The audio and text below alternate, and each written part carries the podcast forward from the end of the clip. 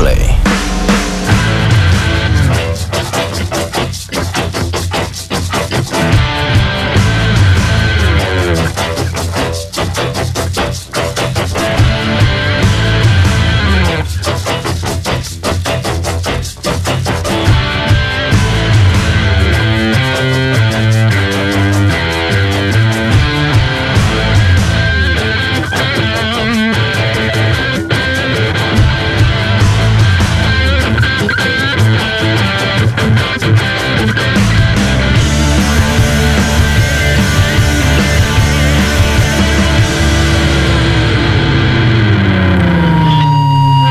An hour of my life I'll never get back. Uh-oh. Which hour? You lost it, too. Oh, yeah. Waiting around yesterday. That's right. I did. Standing around for half hour of pop for two interviews. One of them that never even happened. Yeah. I decided to let Sean live, though, which I thought was generous. Yeah. You had places to go, so did Dark Side. Who didn't? Dark Side? Yeah. That place Dark Side. And he did. I did. You want to go to the gym? He's trying to make himself look better. I didn't end up at the gym, though. Yeah. Well, there was stuff on TV. So. Well, no, I had to go pick up the boy first. Yeah. And then there was stuff on TV. I can't bring him to the gym. Yeah. Hey, dude, let's hide behind him. I set it up for you. You guys. So what up? Dark Side, don't let him get on your case. When you turn those man boobs into muscle, they'll see who's laughing. Okay? You see who's laughing last. Yeah. Imagine what those guns are going to look like when they're hard as rocks. Nipples pointing to the sky. Very attractive. Now, we told you we were going to talk to Rob Zombie, but there's a question you might want to ask to your preliminary list there, boys. Are you in the same time zone as us? Just get kooky, get a little crazy. Don't wait for them to ask you. You ask them, okay? Nick, Sean. Yeah, we got that too. You wrote that down? That was a half hour standing around waiting. Much as I enjoy your guys' company, and we do have a lot of laughs, and the half hour just flew by. It did, but there was a half hour standing by the microphones waiting for the call, and then another half hour of waiting as we regrouped and found out that we were in different time zones. But we, as promised, Rob Zombie. We did speak with him yesterday. Were you surprised, Beth, at how sort of normally sounded? Not really, because I had read his job description profile prior to the interview. He has some really weird jobs. Yeah, worked on Pee-wee's Big Adventure.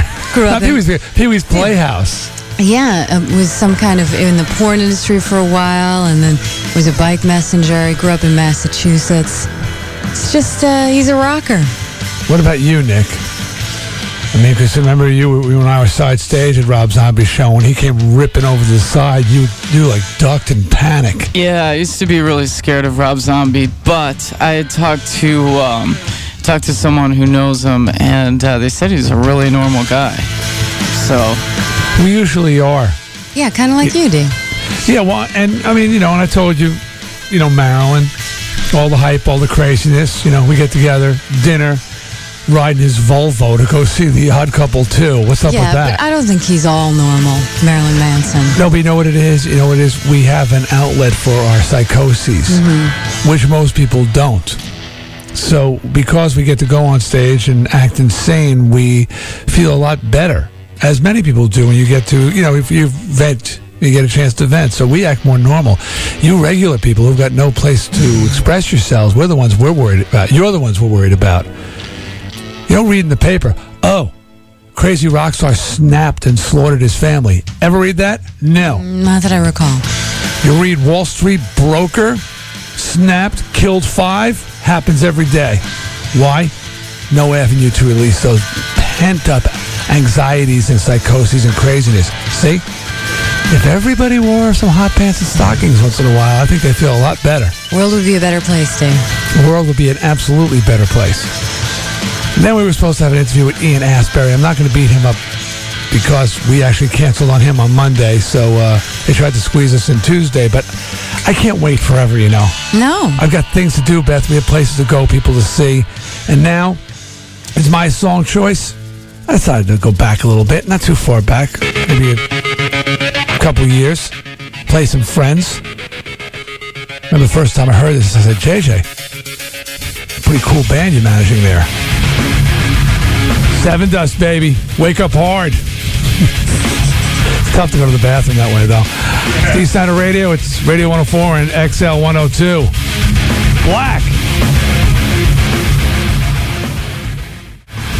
East Side of Radio, Radio 104 and XL 102. Good morning, everybody. Good morning. Good morning. Good morning. Good morning. Good morning. Hi, Nick. What's up, T? Didn't like I say hello to you. You were kind of busy. What's up? Back at you, pal. Back at you. Yeah.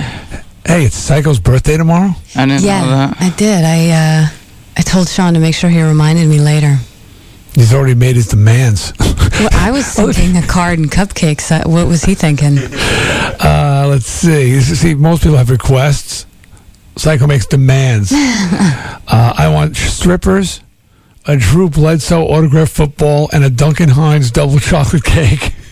Wow. Well. For his 24th birthday. I'll do my best, Psycho. Yeah, okay. Yeah, we'll get you. Have you ever seen Drew Bledsoe's autograph, Psycho? No, I don't know exactly what it looks like. Yeah, I can get you one. Yeah, we can get that, right, guys? Sure. Yeah, we can. I think we have connections. No, don't take my little football and write Drew Bledsoe. I'm gonna do that. I was.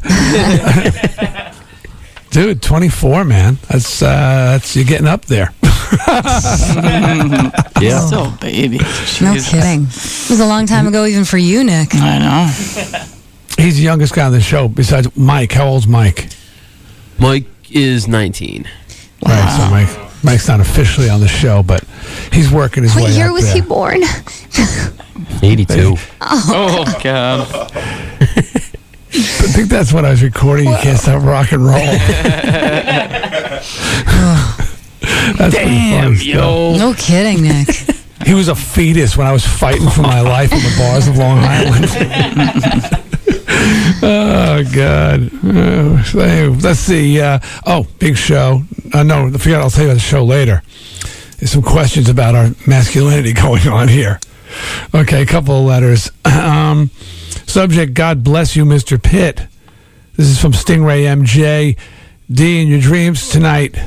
they might be kind of crazy. You're going to have Brad Pitt with an air hose up his butt in the passenger seat of Darkseid's truck while you ride in the back scared as hell with Nick and Trish Stratus next to you in a prom dress and a tux.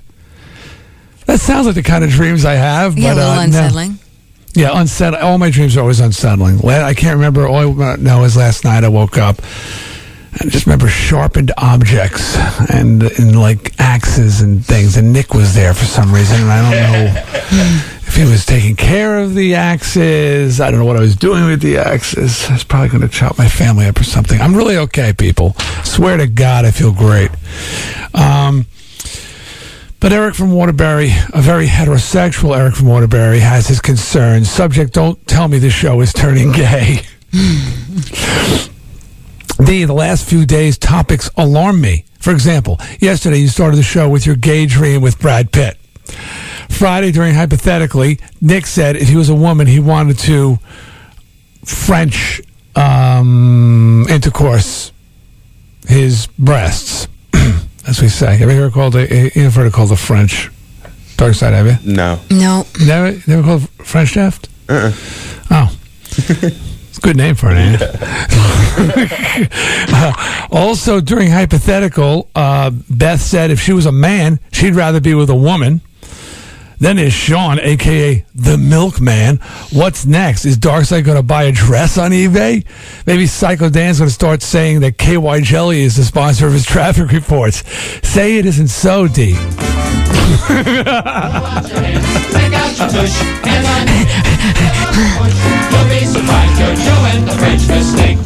One saving grace, Eric from Waterbury, is that in his dream, D turned down Brad Pitt. Yes, and you're very heterosexual. For a confident heterosexual, you're awfully nervous about words coming out of a radio. Yeah. Just relax, Eric. Everything's okay. No one's coming on to you, all right? And actually, I have met Eric. He was a couple times. He's been at a couple of our events. He's a pretty attractive man. Uh-oh. Don't freak him out. Eric, are you and your wife like tight? Like, did you like experiment or anything, man? Because I turned down Brad Pitt, but you know what? I got a thing going on for you, bro. Dude, relax. I don't know what. Relax. In the movie, Brad came on to me, and I said, no. Because what does that say? I think that Brad's gay. Everybody wants me, even Brad Pitt. That's what I'm saying. What, Nick? I heard you make a sound over there. Oh, I don't know about Eric from Waterbury. I mean, I've seen the guy up close and less than desirable, even for Hey, to each his own, girlfriend. Step off, strokes for different folks. Stay away from my man. All right. All right, Eric. Just relax. Everything's cool. Nobody's getting just. Open conversation, all right? Just everybody's calm. Everybody remain calm. All right, taking a break, coming back. Recaps next. I don't know if I can read the title of this one. Why not? Don't suck it, blow it. I see you got to be talking about like some kind of a lollipop or something, right? Or, you know, it's leaf season, right? So leaf season. There is a choice. You can either suck up the leaves or you can blow the leaves. Mm-hmm. Mm-hmm. Maybe that's what he's talking about. Sure. Sure could be. I don't remember talking about leaf blowers yesterday, though. That is funny, Sean. I know. So, get it out, kid. Let's let it go. All right, so we'll take a break. We'll come back. Recaps next. Stick around for more D. Snyder Radio. It's Radio 104 and XL 102. D. Snyder Radio. Radio 104.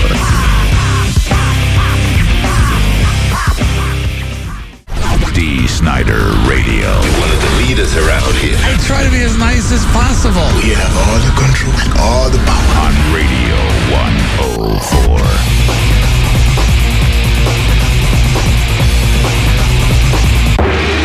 Got a bad feeling. Now back to D. Snyder Radio.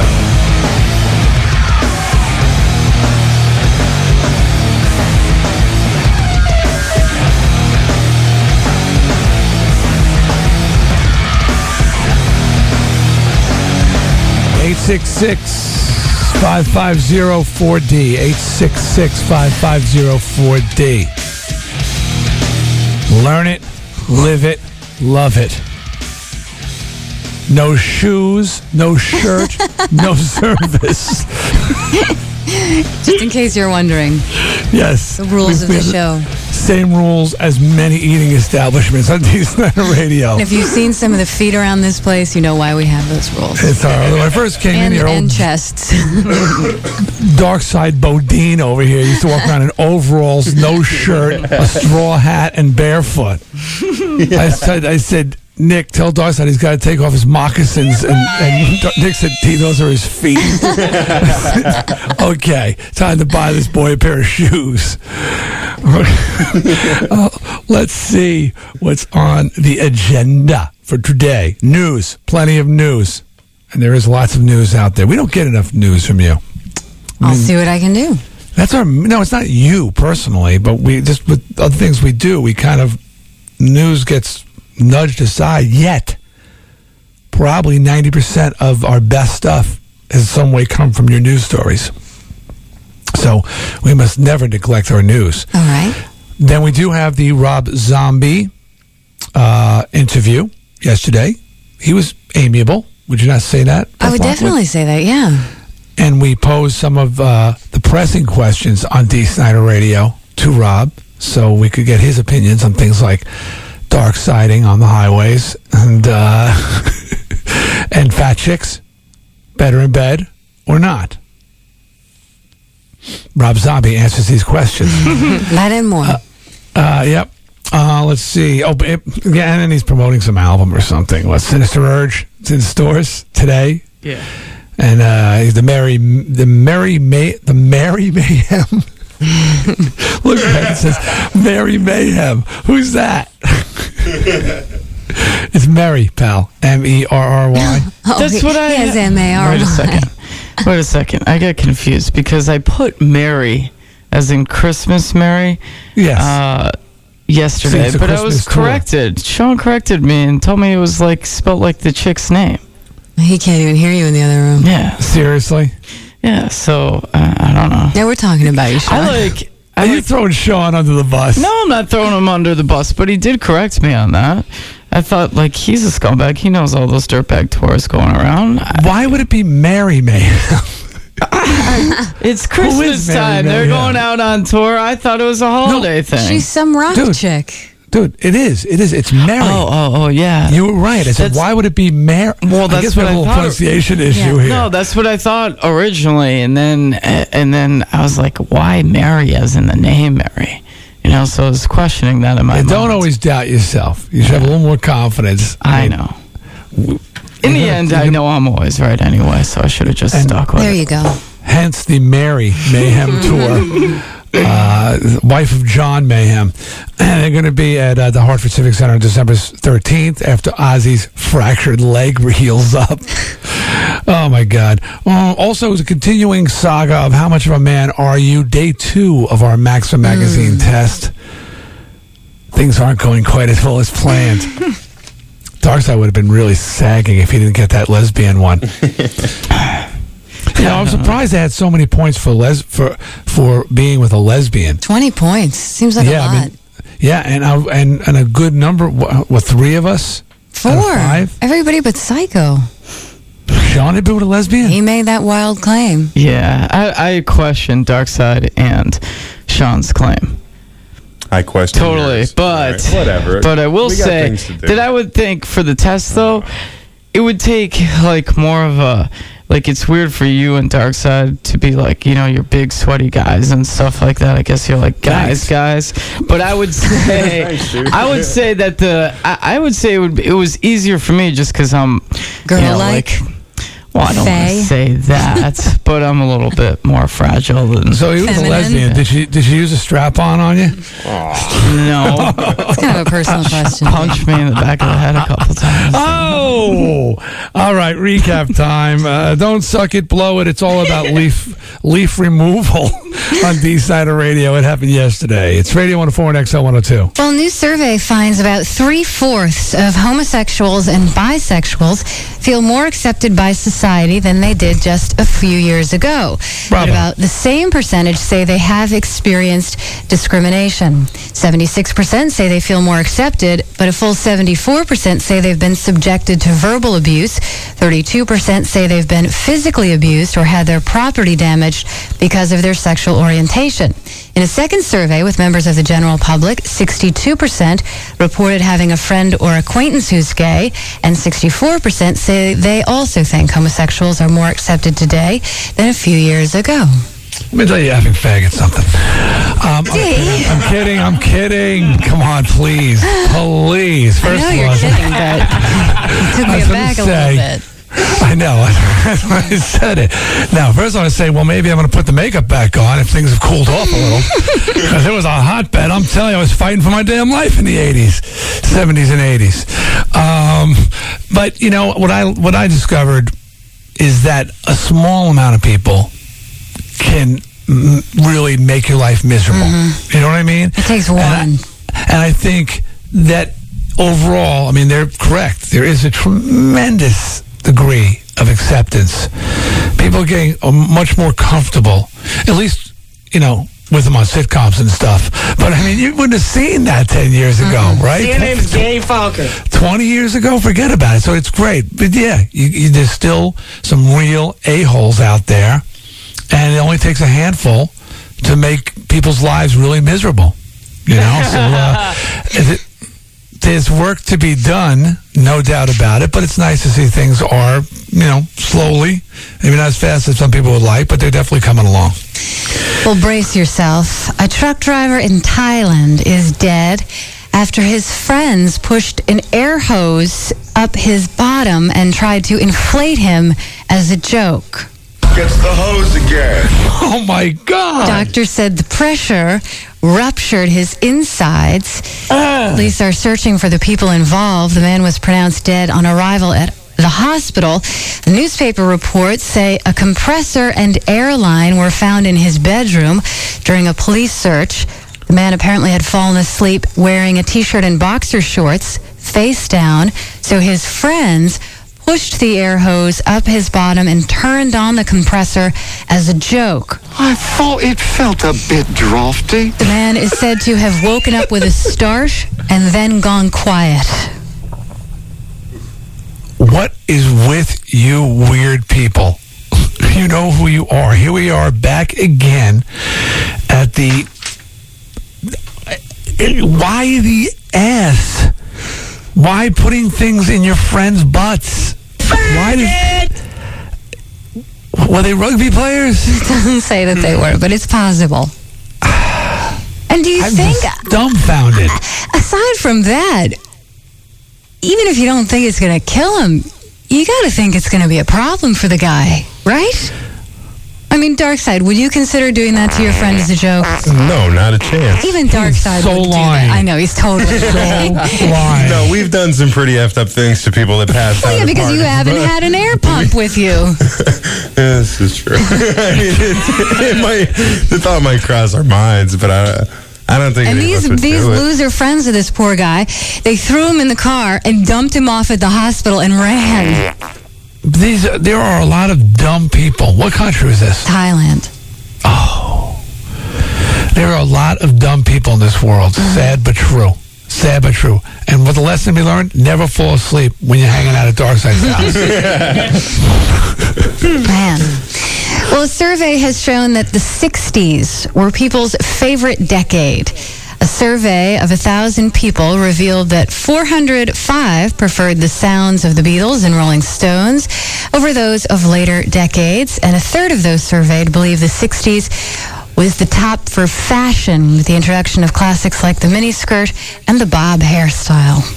You were alive then. What do you think? I was very alive. 60s stink. Yeah, okay? Everything. You just can't even look in those terms. I'm not saying it stinks. The music was pretty good. Looking back. So what would you say is the best so far? You were born in the 50s, but you can't really count that because you're only 5, right, at 1960, so. Yeah. So 60s, 70s, 80s, 90s. Nah, I'm not that old yet, but if you say 30s, 40s, you're talking about the years. Yeah. Okay. First of all, I'm totally like a person who looks now, and I'm not looking back. I'm not comparing ever. But if you asked me to, I'd probably say 70s.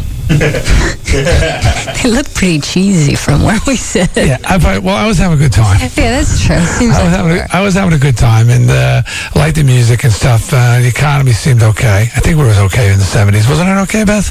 I was born. What did it say in your history book? The OPEC crisis. Yeah, that was pretty bad. Oh yeah, waiting in line for gas. It's always exactly. I remember when I went to college for that year, getting online with my school books and sitting there in the car for like hours waiting for my chance to get gas. Yeah. Just focus on the future, people. Focus on the now. Stop looking back. Couple of catchy tunes, that's it. Well, a jeans company in England is looking back. Lee Cooper Jeans. Now that I think about it, that Abe Lincoln, he did a lot of cool stuff. I liked when he was in office. So wait, yeah, it was a good time for you? Good times? Yeah, it was good. Snyder's Log Cabin. So Lee Cooper Jeans in England is re-releasing jeans designed to enhance the assets of male wearers. Is that heavy on the ass? No, the other side. Oh, the Franks and Beans. Packet jeans were first made in the 70s, a great decade, and were worn by rock stars in search of bulging crotches. So says the story. I swear, where's the Bible? I never wore those jeans. I didn't need any enhancements. Well, that VH1, that was all natural. This story that I have says that rock legends such as Bruce Springsteen and John Bon Jovi have worn the jeans to increase their on-stage presence. That's a big blinky. Hey, you know what? Go look at the poster. Yeah, John is stuffing for sure. And this company spokesperson says the bulge is once again a fashion statement of the season. Oh, no. So they're so they're relaunching these jeans. But she adds, ultimately, just like the Wonder Bra, if you haven't got the right equipment in the first place, there's only so much the jeans can do. And yeah, but nothing a rolled up sock won't help. I gotta tell Nick. You guys, and ladies, back me up if you're out there. We're not that impressed. It's almost like a freak show coming at you down the street. They see us on stage with tight trousers. We've got, you know, armadillos in our trousers. I mean, it's really quite frightening, the size. Exactly. Hey, you know what?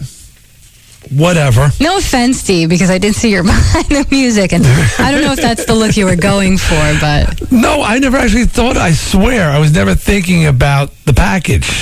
I swear. I just like tight jeans. They make your legs look thin, and, you know, everything else. I never thought about the package. That was just a bonus. And you know what? A hell of a lot more of you ladies comment on that than you should be. Well, because we couldn't avoid it. Well, one of the first things Suzette's aunt said to me, what's that? That's an attention getter. I'll say. Whatever. Actually, I'm in touch with VH1. They're thinking of renaming it In Front of the Music in honor of my Schwanstucker and its presence in the Twisted Sister episode. That should have been interviewed, wouldn't you have thought? What, you should have been interviewed? About, no, it should have been interviewed. Oh, it should have been. Yeah. Actually, that was it talking. I was just moving my mouth. Okay, we're going to come back in a little while. We'll have the latest diary entry. And I just want to say, I don't know where they got this diary entry from. I mean, this is... I'm putting a disclaimer on this. It never happened. Okay? But we'll take a break. We'll be back with more D. Snyder Radio. It's Radio 104 and XL 102. Yay. D. Snyder Radio.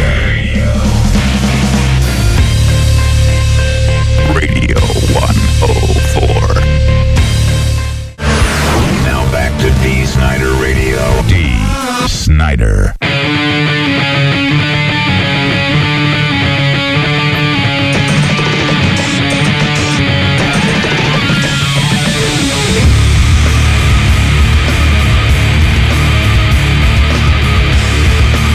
One 866-550-4D. The number 4DEE.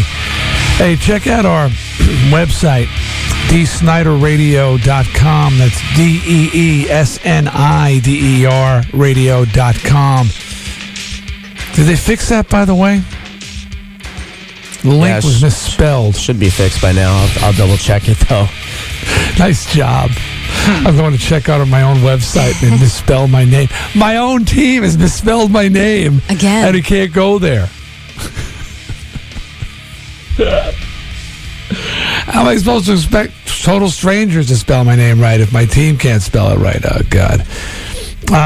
If you go there and click on the D-Euro icon, it's a white oval. It says D-E-E. That's the type of bumper stickers we have. We got no big splashy things. It's just simple, subtle. State your case. Click on that icon. It'll tell you all the Euro locations are currently in Connecticut, and there are quite a few of them. And down Virginia Way, Richmond Way, you should know that you can get D-Euros at all Hooters locations. Hooters, Hooters, Hooters. And I'd just like to say to the Hooters girls, 2 D-Euros make a fabulous halter top. Keep that in mind if you're looking for a little something to wear around the restaurant. And other locations will be forthcoming. Got some mail here to address... things that I want to talk about. First of all, a letter from Dirty D down Richmond Way. Mm-hmm. And he says that he didn't, you know, they keep, I don't know if you guys know, but VH1 is unrelenting with his 80s weekends and playing the top 40 hairband countdown. I've noticed. I have a real presence. As a matter of fact, I'm continuing saga. You know that they're looking to do a sitcom with me. Right. And I've told you that I don't want to do it, but basically it's something that I had created a number of years ago and had a deal with Mary Tyler Moore Productions and then a couple other production companies and never came together, called the Snyders of Great Neck, which is basically all I did was write my life down on paper. And they thought I was hysterical. It's nice to see that other people find my suffering so enjoyable. But, you know, 80s rock star trying to raise a family in suburbia. You know, dad's a cop, wife's family's in the mob. I mean, you know, enough said. Mm-hmm. We'll take it. And VH1, somehow they got a hold of it, and they've been, and they're on a quest to put it together. And I've had meetings with them, because I'm not going to say no, dead out. I mean, I would love, you know, I'd love to get, who could they get to play me? We've discussed this before. We thought maybe... Weird Al. Yeah, but didn't you think that Tim Curry would be great? Tim Curry, mm-hmm. be awesome to play me. How about Jeff Goldblum? Yeah, he's good. Nicolas Cage is another one. With a big wig. I don't think you get Nick. No, I wouldn't think you get for a TV sitcom. But, you know, I don't want to shut down the idea, you know, because could be gold in them, our hills. But I don't really have no mind to do a sitcom. You know, like they're like, well, you could do a radio show in the morning, then you come over to set, and then you work on the show till 9 o'clock. I'm like, yeah, that's a good idea. Yeah. Then I kill myself after one season. That'll really boost ratings. He took his own life. So, but I have another meeting with them tomorrow, because they've got some writers they want me to meet, and they're taking it to the next step, you know. So anyway, Dirty D wrote in regarding Behind the Music, and he said that he didn't like it very much. Says it should have been called Behind the Music with Dee Snider. They said they didn't even address the fact that you fired everybody but JJ right before Love is for Suckers. And that's only because JJ had copyrights to the Twisted Sister name. I read that in a 1986 Hit Parader article entitled A Bunch of Sisters. I still have the issue. Is that true, Dee? No, it's completely a lie. Never fired anybody in the band, Dirty D. So if you have the article, the Hit Parader was pretty funny. Andy Secher, I think his name is. As a matter of fact, Dark Side, just to show you, I'm gonna back up my reference about what kind of an asshole this guy was. Okay, whoops. And I really didn't mind so much, but if he couldn't get an interview with you, he would make it up. I'd read articles that were completely fabricated. All right. This guy is referenced in the song Get in the Ring, Dark Side. GNR. Andy Secher. Is that his name? He says, Andy Secher, get in the ring. Right? Yeah, Andrew Secher. Yep, that's who he's talking about. Mm-hmm. So, you familiar with that song, Beth? Where he's calling out everybody in the entertainment industry? I don't think I know that one.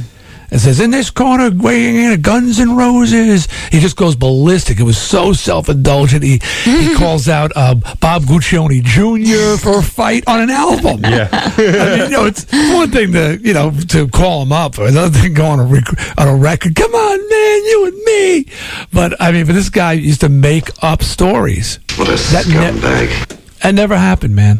That never happened. When I left the band, AJ left on his own. Although I found out it was encouraged by JJ, and then I left the band in 1987, and the three never officially broke up either. So sorry to, I hope I didn't disappoint you there. I was an a-hole, but I wasn't that much of an a-hole. Here's somebody else who thinks I was an a-hole. Not Fresh Frankie, but he relates a story. D.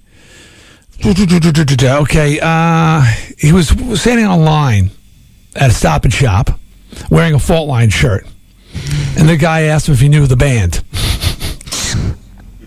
and he says, well, he goes to see him all the time, he thinks they're very good. This is Fresh Frankie. And this guy says, well, he doesn't listen to Dee Snider radio anymore. Or he doesn't listen to Dee Snider radio because he had words with me in Disney World a couple years ago. And he tells Frankie a story that he was behind me on line on one of the rides, and he said, hey, aren't you Dee Snider? And he said, I responded something to the effect of, I was Dee Snider last week, and I'll be, I was Dee Snider last week, I'll be Dee Snider yesterday, I'll be Dee Snider tomorrow, but today, I'm just Dad. He said he didn't like my tone. And anyway, Frankie told him I was a great guy, and probably the most fan-friendly celebrity around, said the guy's an a-hole. I did say that. you know, with a smile. I mean, right. Just I'm there with my family. Kids. I didn't think that was like so stuck up to say. I mean, I was acknowledging, yes, and I said, I'm dad today, you know, and I'm with the family, and the guy won't listen to me. You know what? Just in case you're listening, you're banned. You can't listen to my show. No, that attitude. That isn't so bad. That's not so bad to say. No kidding. I mean, seriously. Jack Nicholson goes after people with baseball bats. All you said was, I'm basically saying to the guy, yes, but, you know, I'm with my family. Yeah, I smiled and said I was D-Sider yesterday. I'll be D-Sider tomorrow, but today I'm just dad. And it's not as if you were cutting the line. You're waiting on line with everybody else. It's just a regular guy. Which my family gets, sometimes they say, why can't you just tell them who you are? And then we can go. I'm like, you know what? Because that's a whole different scene. You know, I just want to hang out with you guys. Mm-hmm. This redheaded guy screamed, F you, you effing China, as he ran by. Darkside, you weren't down at Disney World a couple of years ago before I started the show, were you? Here's a letter regarding the Weakest Link from Chief Chow. I can't pronounce. Dude, I want your name pronunciation because you're starting to write in. It's from Richmond Way. And I can't pronounce it. Sujit Chief Chawla. Anyway, he said, I didn't watch the WWF version of The Weakest Link, but on another celebrity version, televised Sunday night, some actress was a total moron. She thought that there was 30 seconds in a minute. That's one of those things that you answer under pressure. Come on. Well, that's just, either she's really stupid or, as Beth says, under pressure, people just make mistakes. Is anybody a regular watcher of The Weakest Link? No. I watch it pretty regularly. Yeah. What was that? Repeat. I watch it pretty regularly. Yeah, did you see it on Sunday? I saw part of the show, yeah. Who was the celebrity? Do you know who was on? I'm not sure. No, I don't remember her saying that either. I had heard about that. Was it someone named Tamala? What kind of celebrities were on there? I never remember. Yeah, it was... Oh, yeah, I remember that one. I don't remember the chick's name, but she's some new starlet type of... Yeah, weren't there a lot of, like, comedians on Sunday night or something like that? No, there was just a mix of celebrities. I think Ice-T was on there. Yeah, Ice-T was on. I remember that. Oh, was it urban? Was it an urban celebrity? Yeah. Right. Was it, it was just a mix of celebrities. It was just celebrity, you know. There was some dude, what was that English guy from, he was Scottish from some new show that's on or something. It was just a mix of celebrities, you know. And, she was pretty stupid. Well, I don't know why do people who... are really stupid, do they not know? Because why would you go on that show if you know you're really stupid? I guess that's part of I'm not stupid. Being really stupid. I'm not stupid, but I've been asked, I know people who work on Millionaire, they said, D, would you come out be on a rock and roll millionaire show? And I was like, yes, I'll tell you this before, but I'm worried about it because I'm not good with the button. I would be worried as well because... thinking quickly under pressure is just a whole different animal, even though I suppose we think quickly on this show, but we're not usually quizzed on geography, history, time. I lock up. Yeah. When people, when in those situations, I feel like my dad's yelling at me for some reason. What's the answer? What's the, you know, I'm like... Especially with that broad on Weakest Link.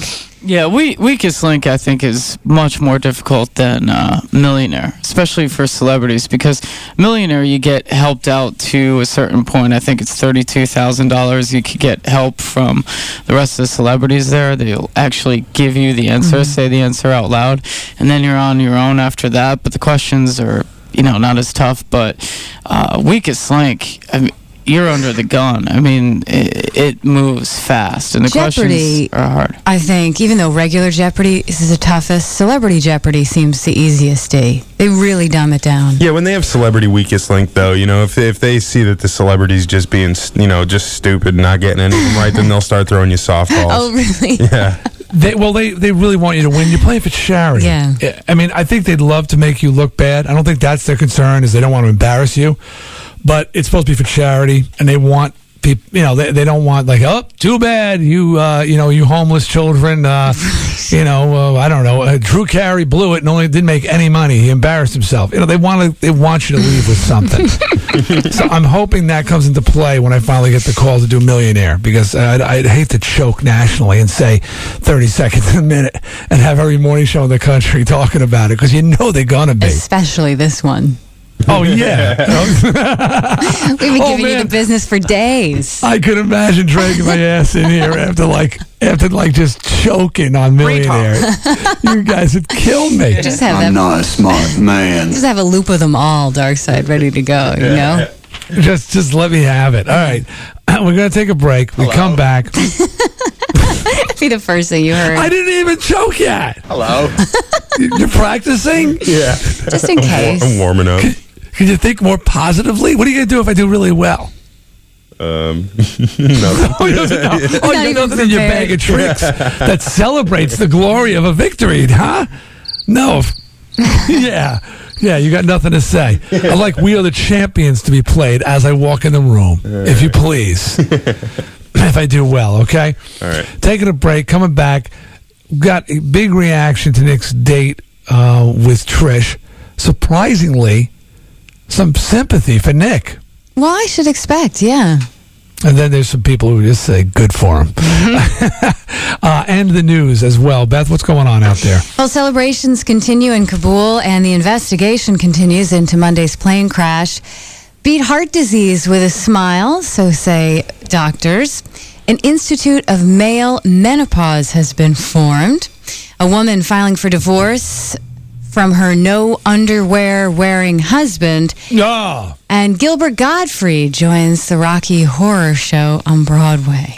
What? That's right. Gottfried! Great. A screaming narrator now. I have my money back, please. Oh, the house count. Sebastian likes that one. All right, taking a break. We'll be back. It's Dee Snider Radio, Radio 104, and XL 102. Dee Snider.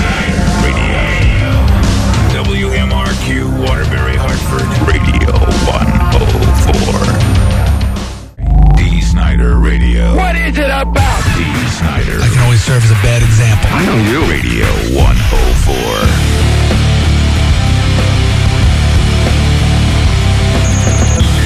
Dee Snider Radio. I really dug Twisted Sister, God rest his soul.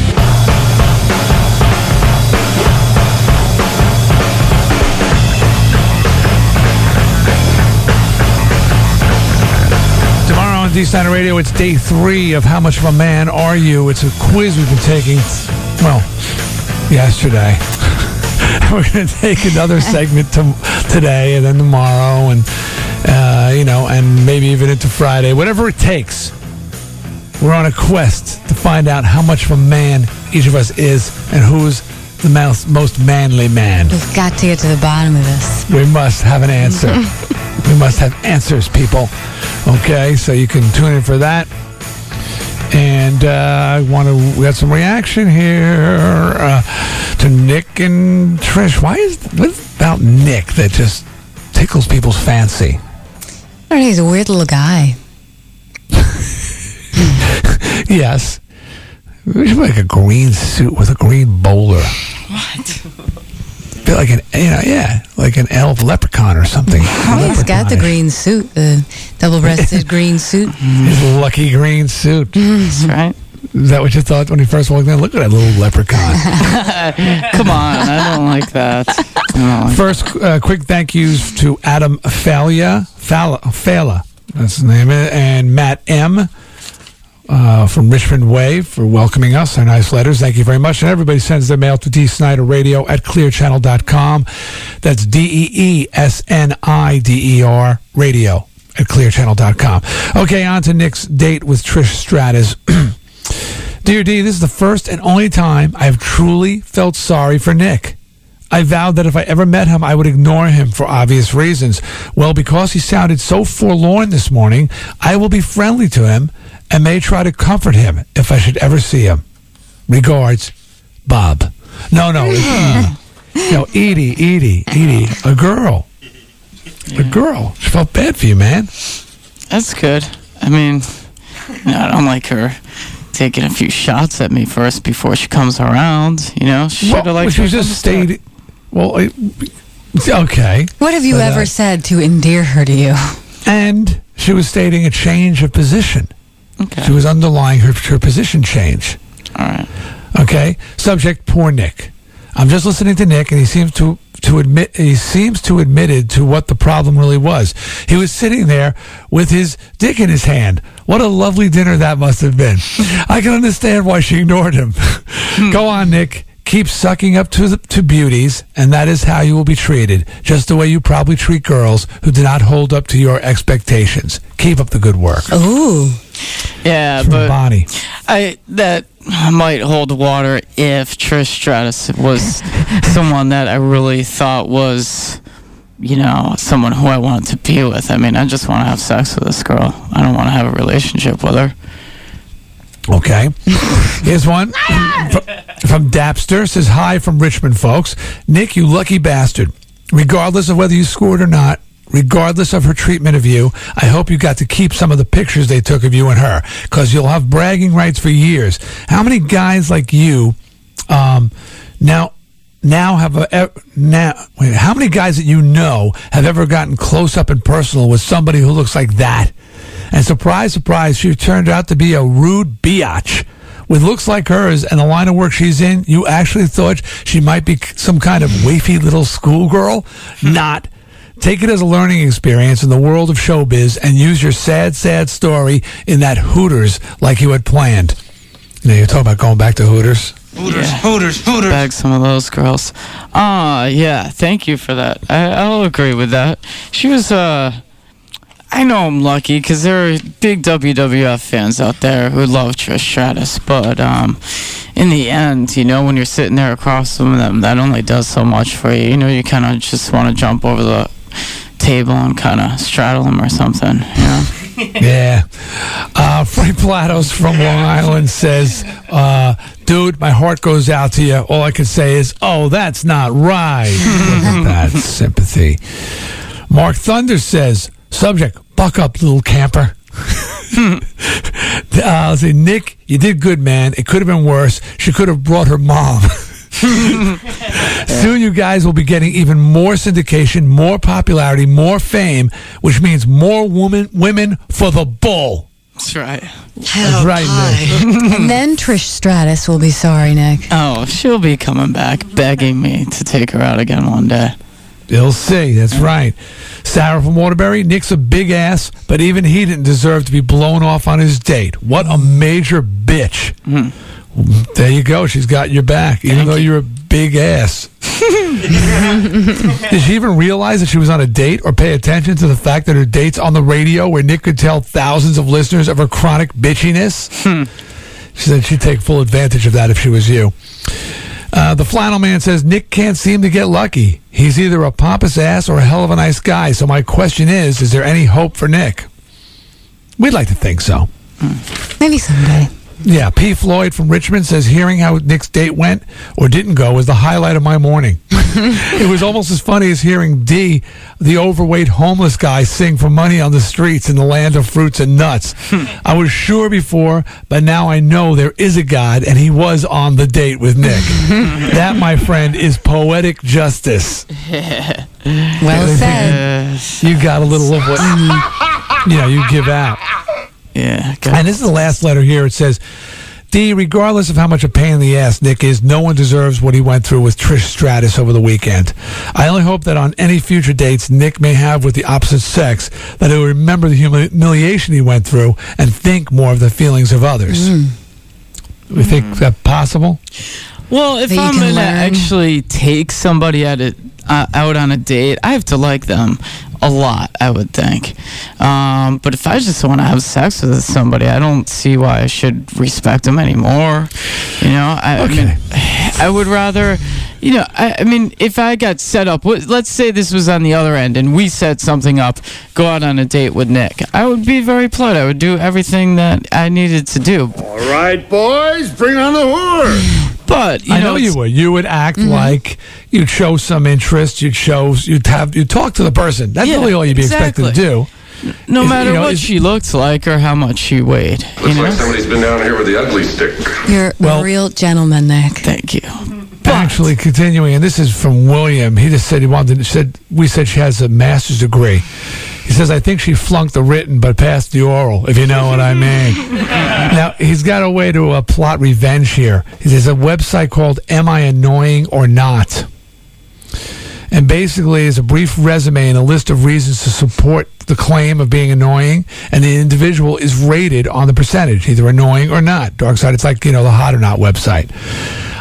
Trish Stratus is already there, and as of this morning, she's got a 53.17% annoying rating. That's a good start, but not enough. I call upon all peeps to invade the site and to keep voting annoying until she is singularly the most annoying personality on the website. Nick, you still suck, but you didn't deserve the date from hell. So that's, am I annoying or not? Go there and bombard Trish Stratus with annoying for Nick. Do it for Nick. Thank you. All right, Beth, I think we should do a little news. What do you say? Here we go. D. Snyder Radio headlines. Residents of Kabul awoke today after a night free of crashing American bombs. It's the first time that's been the case in weeks. Taliban troops abandoned the Afghan capital yesterday. U.S. warplanes are now pursuing them to the south. Can you imagine how great, what a great day this is in Kabul? What a great day to be an Afghani. Yeah, they're pretty fired up. Guys are shaving their beards, and some women are taking off their burqas. I believe that's what they're called, but I guess some of them should put them back on. Some are still fearful of a resurgence by the Taliban, so they haven't yet. But I saw one toothless monstrosity with the burqa off. Go, whoa, whoa, whoa! They don't have great dental care, and they certainly don't have, you know, the Clinique counter down at the local mall. So give them time. Yeah, but maybe just gradually reduce the size. Start making it shorter, and it's just like a veil, and then you work up to the completely taking it off, and no bombs. Mm-hmm. So no burkers, they call them burkers, no burkers, no beards, no bombs, the three Bs, burkers, beards, and bombs. Oh, my. Big day. The National Transportation Safety Board investigators are analyzing both the voice and data recorders from Monday's plane crash in New York. They're hoping to determine whether the plane broke up because of a catastrophic engine failure or because of a structural problem in the tail. Sean? Way out of line. Sorry. Seriously. Control your laughter. This is very serious. I actually got a conspiracy theory letter. Ooh. From later in the show. Mm. I'll read it later as well. But basically, the person said that, what are they gonna tell us? That it was another terrorist attack, like Americans, that we really couldn't handle the idea of another terrorist attack when we're supposed to be on high alert. And that it believes it's a cover up. Saying I'm not going for that. I think I saw some propaganda last night. I'll tell you about it later. But on the nightly news, it was really disconcerting. Yeah. Well, you're a big conspiracy theorist, so are you all over that, or are you still? You know? This wasn't in reference to the plane. I'll tell you quickly right now. When they showed the forces from the Northern Alliance going in, they said to Taliban intelligence offices and everything, and they showed these offices that were just, you know, basically destroyed with papers all over the place and stuff. And they showed one of the Northern Alliance guys holding up documents, and they showed the documents up close quickly, and they were written in English and plain as day. And I just read one line because this is a quick clip, but it said mass destruction of bridges, and I said, why would it be in English, first of all? And the mass destruction of bridges, like something like that, they just pick that up randomly. Good eye. That really bothered me. And one more thing, in reference to the plane, they showed, what do they call the back part of the plane that fell off? The little top part? Yeah, the tail. Well, the tail, but the top part, the little fin thing that sticks up. What's the little thing? Fuselage? No. Shut up, Sean. Retard. Well, whatever. Yeah, well, they showed them carrying that away, and this guy's carrying it in a big, it's wrapped in a big paper bag-like thing, and they show three guys. They weren't, I guess they had to be some sort of intelligence people. They were dressed in civilian clothes, and they were getting into a Ford Escort, a red Ford Escort, I would think, if they were someone who was, you know, important enough to have that tail of the plane. Why would they be getting in a Ford Escort? I didn't like that. It really bothered me. Two things back to back. Tom Brokaw. I'm with you on the first one. I don't know about that escort thing. The escort. Why? Maybe they work for Clear Channel. YMCA. Man behind this. It's the Y. I don't know if it's the Y, but I was really bothered by seeing that in English last night. Those documents. Oh man. I don't know if it's the YMCA, but Conspiracy Theory brought to you by Nikki Nightlife Latino. Right on. Taking a break, coming back, more news. What else you need to know? It's D. Snyder Radio. It's Radio 104 and XL 102. Everybody! It's the YMCA. It's fun to stay at the YMCA. D. Snyder Radio. D. Snyder Radio 104. D. Snyder Radio. Get used to it. Highest in quality. I kind of like it. Best for you. Radio 104. D-E-E. Now back to D. Snyder Radio.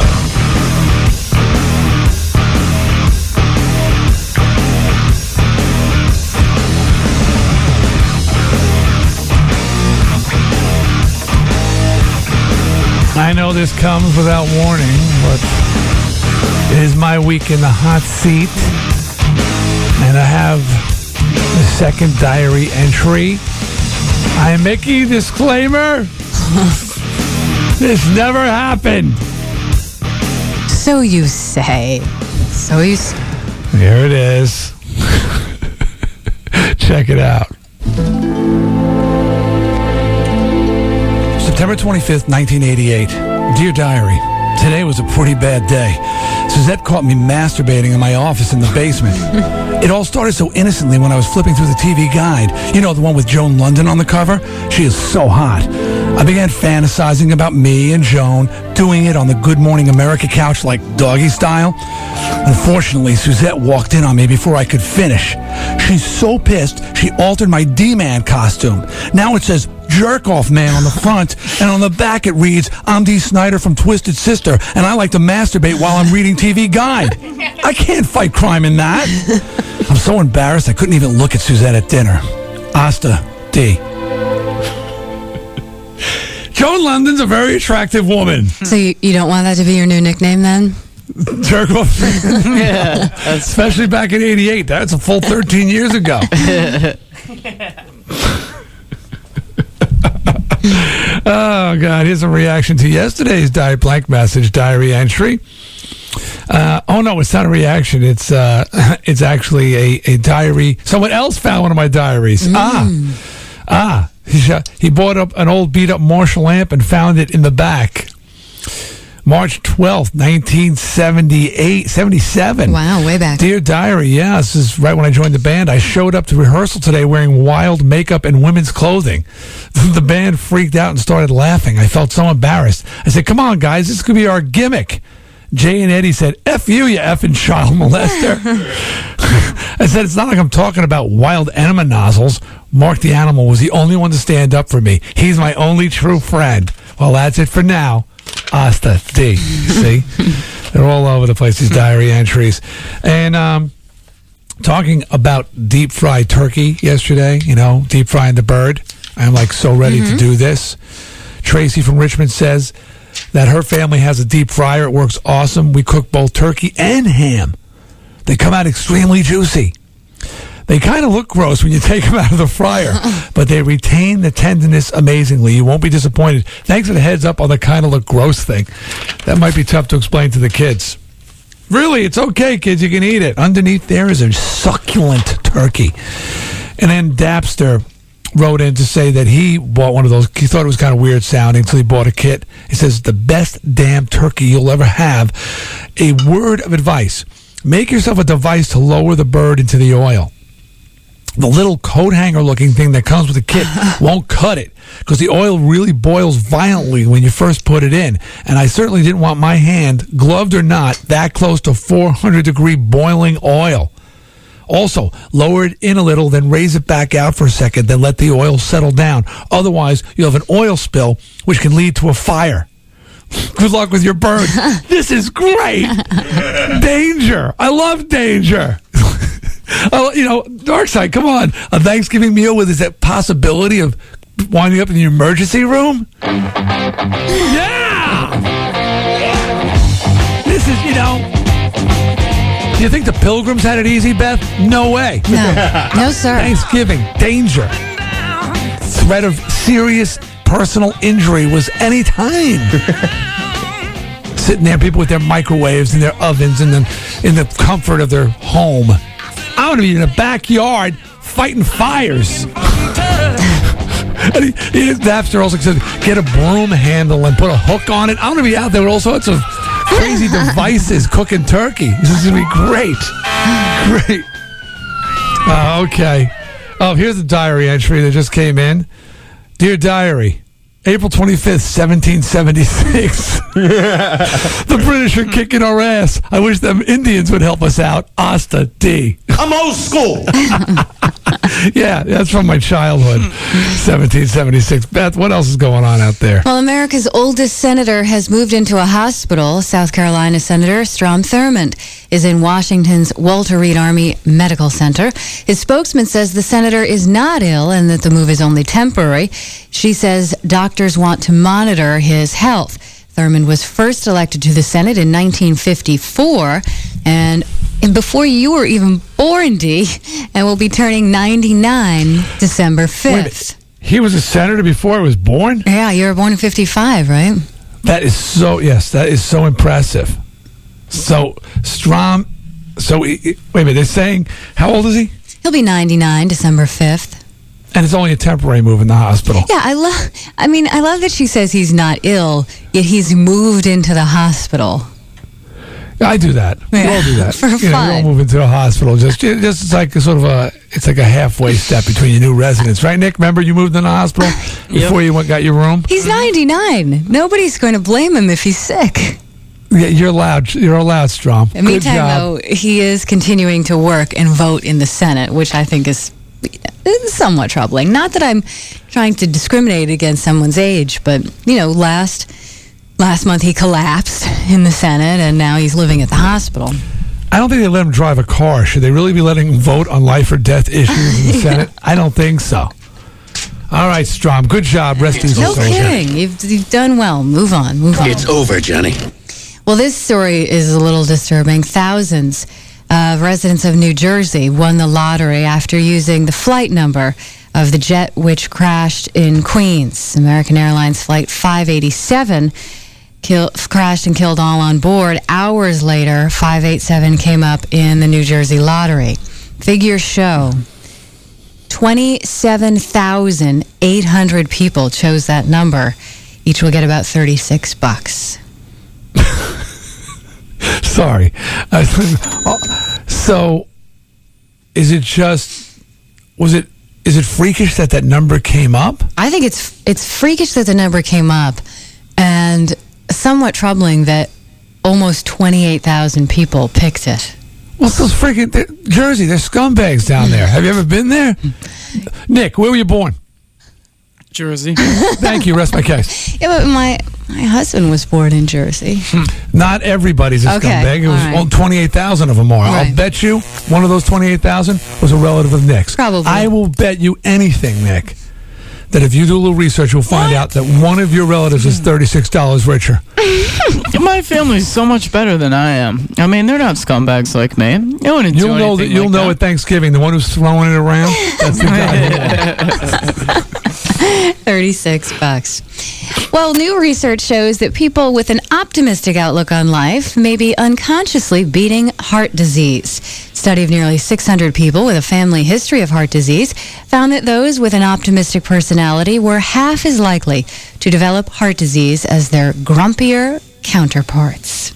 Gotta sing. Yes, I'm that's me. I'm pretty optimistic. I believe that too. And I've got a great heart. Mm-hmm. Great heart, although my blood pressure had gotten a little high, apparently, this past year. Oddly, I was under a lot of stress, a lot of pressure. Hadn't been as optimistic, probably. No, I was pretty optimistic, but, you know, I was having a series of problems at home. I mean, I've been, open about that. You know, Suzette was dealing with the death of her mom, and she is not in the best spirits. It was affecting our relationship, and I went for my physical, and the doctor said, blood pressure's kind of getting up there. But happy to report that a return visit, now that things have calmed down and we're pretty much back to normal, kicking ass again. So, there you go. Nick, I won't be having a heart attack anytime soon, so you could jump in my seat. Hey, it's Nick Lentino Radio. Resort to plan B, Nick. Kill me. Japanese scientists have founded a medical institute to study male menopause. They decided to do so after hearing too many complaints of sleeplessness and depression among middle-aged men. One doctor said, with women, it is clear that when the number of hormones drop, the symptoms appear, and that is accepted socially as a medical response exists. But with men, there are those who experience a drop in male hormones and those who don't. The symptoms also differ individually, and the male menopause has not been the object of research up until now. You mean I could be in the midst of it? You could be. What happens? Well, they say that symptoms unsettling vary. Dreams? Probably. We've been having those your whole life, right? I don't know. No, recently. Uh-oh. I mean, it definitely seems like in the last, I don't know, I became like aware that every morning I wake up and I'm like, oh, God, that was a crappy friggin' dream. Just not nightmares, or just what the hell is going on here? I suppose. Why is Brad Pitt hitting on me? What have I ever done to deserve that? Nothing. That's what I've done. Okay, maybe worn women's underwear once or twice, but besides that, nothing. Now, but I'm curious about that. Yeah. Well, they're going to start studying it, so hopefully you'll find out. Okay. A woman in Colorado is taking out a series of newspaper ads to announce her divorce. Joanne Justice is using 5x6-inch ads to announce the divorce from her ex, Travis. They'll be appearing in the Denver Post and Rocky Mountain News. The couple were married for 30 years. The ad reads, as the year 2001 draws to a close, Joanne Justice of Parker announces her divorce from Travis Justice of Larkspur. She says she's using the unique format to thank all of her family and friends for standing by her throughout the ordeal. Her ex, of course, is not happy with the ads. I assume she's going to keep the cool last name. You'd think. Joanne Justice has a nice ring to it, you know? You want to take that with you. Mm-hmm. I'll tell you what. Yesterday, Suzette's cousin faxed me his divorce papers because he wanted me to take a look at them, and I'm like, dude, you really need an attorney. He goes, I'm getting an attorney. I'm getting an attorney, but you know, I really value you. I promise you. I said, you got to promise me to get an attorney because I don't. This is serious stuff. Mm-hmm. And as I said to him, I said, it's not so much what you notice is wrong in it. Like you read something, and go, hey, I don't like the way that sounds. Mm-hmm. It's what's not there that the lawyers notice. You know what I mean? Hey, you're not protected here and here. It's, you know what I mean? Right. A layman reads, and he's reading the content. And, it, you know, and if you're reasonably smart, you can look at it and say, hey, that's not cool. They're not, you know. But it's what clauses that aren't protecting you that aren't there. And I said, you got to get an attorney. It just made me think of it. The point of it is just reading these divorce papers and, you know, and three kids. And if you need an attorney, if you have kids, you need one. And dividing up the properties and alternate Christmases till 7 p.m. And I'm going, you know what? Depressing. It's depressing. There by the grace of God, you know, I mean, you know, there's been times in my relationship, everybody has troubles in their relationship, and I already told you what the shrink said. The only difference between couples who get divorced and don't get divorced is not the problems they have. It's that they just say divorce isn't an option. And, you know, but still, just reading that was really depressing. And on that note, Beth, say something funny. All right. Speaking of divorce, a Romanian woman is filing for one because her husband refuses to wear underwear. Yeah! The couple was married a year ago. See, now that is funny, Sean. Laugh. Of course, I hit all the laugh buttons.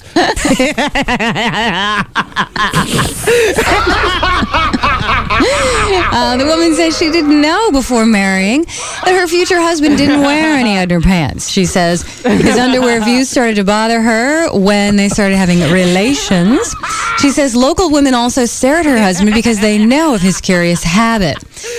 She wrote, I tried to make him change for my sake, but he wouldn't agree, so I have no choice but to leave him. Her husband has told the judge he loves his wife and doesn't want a divorce, however, says he will not wear underwear under any circumstance because they make him feel uncomfortable. Chicks dig me because I rarely wear underwear, and when I do, it's usually something unusual.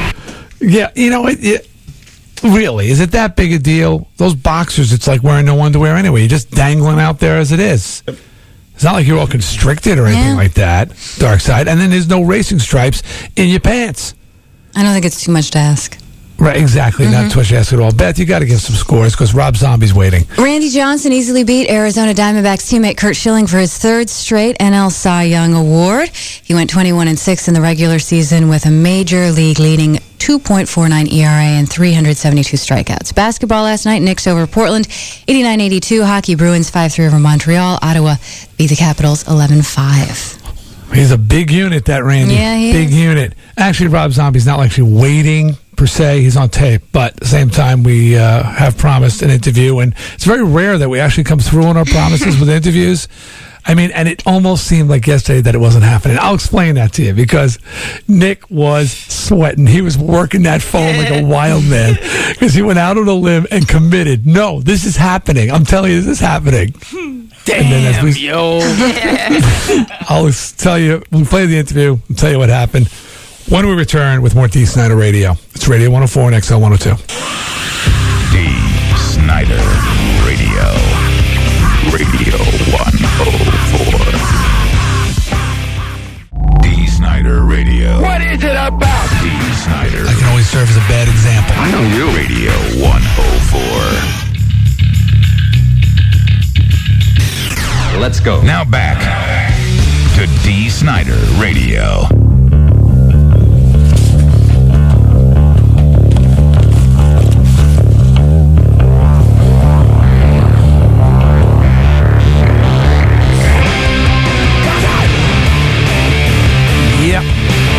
We're back.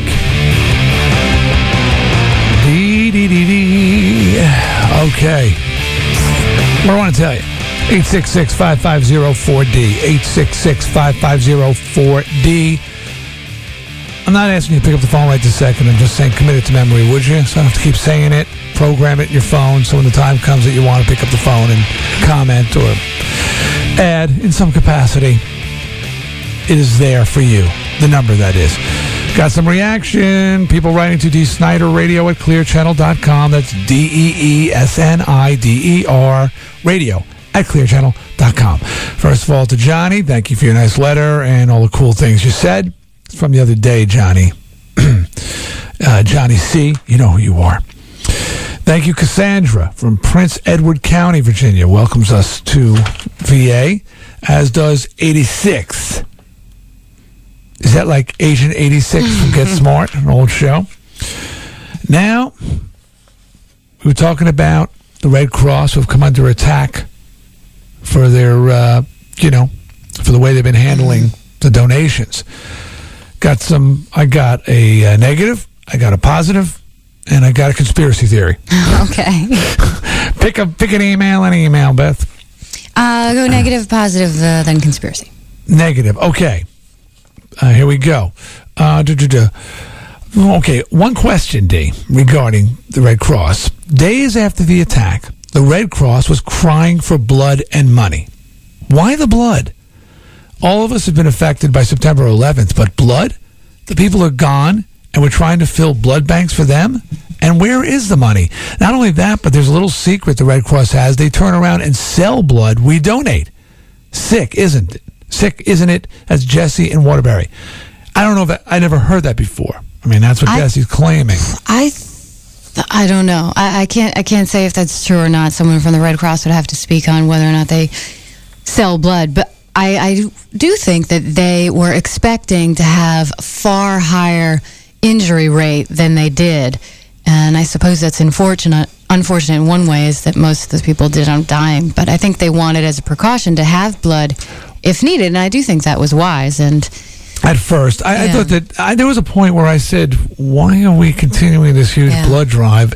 Sadly, there aren't very, very few injuries. But, that was questionable. I mean, certainly the Red Cross, we've worked with them before, they struggle to keep the blood banks full.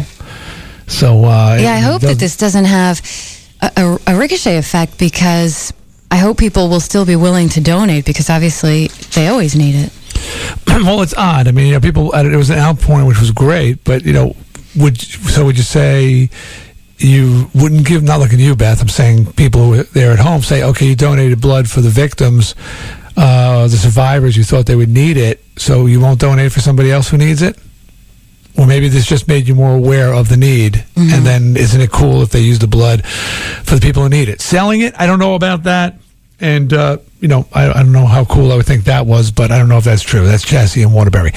Now, here's a positive from Pamela C., who says, today you stated your disappointment that the monies donated for the victims' families were not being distributed as you intended. While I feel complete compassion and sympathy for these families, I hope I never ever have to go through the pain and suffering that they and their children are enduring. I feel compelled to point out some stuff. I happen to agree with the Red Cross and other organizations that are distributing donations to the affected families in that they are withholding some monies for future need. Think of all the people who have been laid off due to these events. There were over 400,000 people in the U.S. alone who lost their jobs. What about their children? Who's going to put food on their tables? What about the airplane crash yesterday? Although it was an accident, who's helping these families? Does the Red Cross help? Yeah, anytime there's a disaster. Or people in need. Right. So it's my understanding that the children of the victims will have a full college tuition paid through this fund, that each family will get $300,000. Do they really need that much money? With the tuition and money they will receive, not to mention the other organizations that have offered to waive certain loans, provide food and clothing, it should come out to like $1 million of assistance per family. That doesn't even count for the personal life insurance they may have had. She goes on just to say, is, you know, basically, they're really being taken care of. Does every dollar that comes in, does that mean it all goes, no matter how much it is, to the victims' families? Well, first of all, I think it sounds like a lot of money, $300,000. You're talking about the loss, in many cases, of the wage earner in the family forever. $300,000, although it's a nice lump sum to get, it's like, you know, it doesn't go for a lifetime. Okay, I mean, that's you start to say you got 2-3 kids, you divide that up over the next, you know, 10, 15 years of supporting the children, and then your life after that, and the bills and all the things.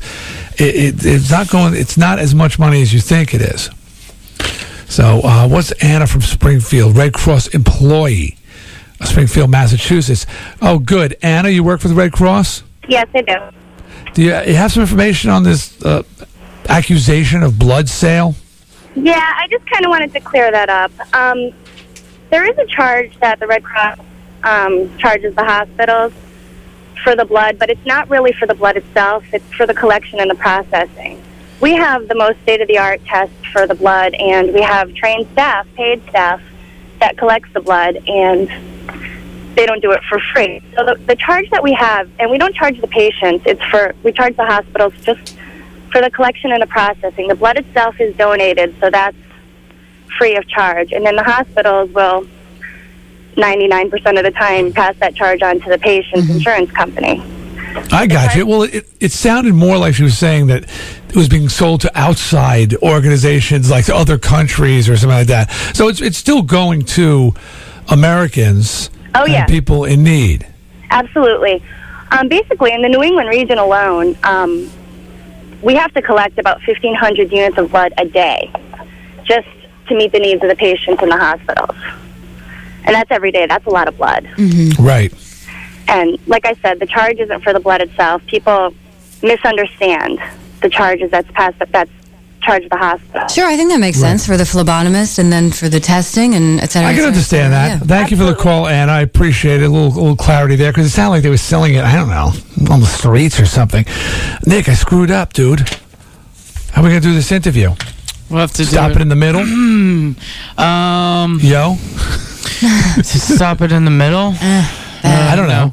No, let's not do that. Let's play it at 8:05. What about your conspiracy theory? You didn't read that one yet. Oh, well, I do have the conspiracy theory here. Okay. Yeah, go ahead. All right, so we'll handle this accordingly. Okay, conspiracy theory is, and then I got a letter from the front lines. You know, one of our regulars was you know, he was in the reserve, right? And he's overseas. So I mean, I'll get to read these, and we'll get to Rob's interview in a minute. Well, I mean, after this next break, but check it out. All right, here's one for Nick's conspiracy theory. We talked about this a little bit earlier. It says the latest New York crash will be ruled nothing more than an accident. It has to be. Can you imagine what another huge attack would do to the American morale? For the past 2 months, everyone in the country has been wondering, do you think another big attack could happen? We have to fight to regain any comfort we have lost because of September 11th. No American would feel safe if this huge tragedy, talking about in Queens, was a result of an attack, being that everyone was at the highest state of awareness. This is supposed to be the safest time to travel because of the heightened state of emergency. Let's look at the facts. Same kind of plane from the September 11th attacks. Actually, no. Okay, you're wrong about that. I'm going to take each thing. This was an Airbus, and the September 11th attacks was a 737s, or was one of those an Airbus? I thought they were 737s. Yeah, I don't think it was any of those were Airbuses. So you're wrong about that. I wonder if the design is similar and there are different names for when they were made. I'm certainly no aviation. No, Airbus is definitely a different plane. It's made by a different company than Boeing. Same airline, American Airlines. You're half right because United Airlines was also used. New York City. Okay, that was one of the cities. Plane leaving for a long trip loaded with fuel. And 2 months after the attack, the 11th was a Sunday and not high for travel, Veterans Day. I don't know what that means. It was actually the day after 2 months for the attack, correct? And it was on Veterans Day that happened. Coincidence, maybe. What do you think? Later, Jeff from Newington. I think it's a stretch, man. I mean, not a stretch that I could see where they might want to play down another attack. But what you're using as to draw, you know, the same plane, which it wasn't, same airline. Yeah, American Airlines, they fly like 50% of the flights in the country are American Airlines. Some ridiculous number. What do you think, Beth? Sound like conspiracy? Yeah, I don't. I'm usually really skeptical about conspiracy theories, so I probably certainly would be on this. But, yeah, I think that it doesn't add up to what he's thinking it does. But I would agree. I would agree that if it was another attack, it would be demoralizing to Americans. No doubt about that. But I do think that, you know, I don't want to sell short Americans. I would think that we certainly have shown that there is resilience there. And I think that, of course, it would be upsetting and depressing, but I think that we would rally. I don't think that we would be completely demoralized. Oh, no doubt about that, Beth. No, but it definitely would... Well, we don't need. Sure. We're trying to feel that we've got some sort of security with a heightened state of awareness that was going on. Nick, you're the big conspiracy theorist. You brought up a couple earlier in the show. Does this smell of conspiracy? No, I don't think so. Just because plane's a piece of crap. I mean, they've been having problems with this plane since they put it together.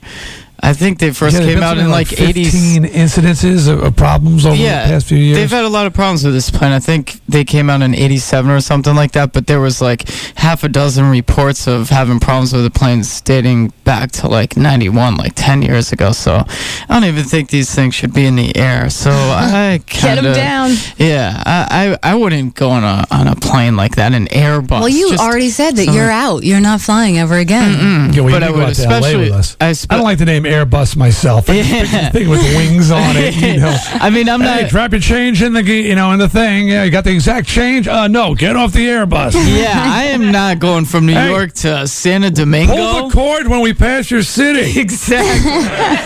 Screw that. It's an Airbus.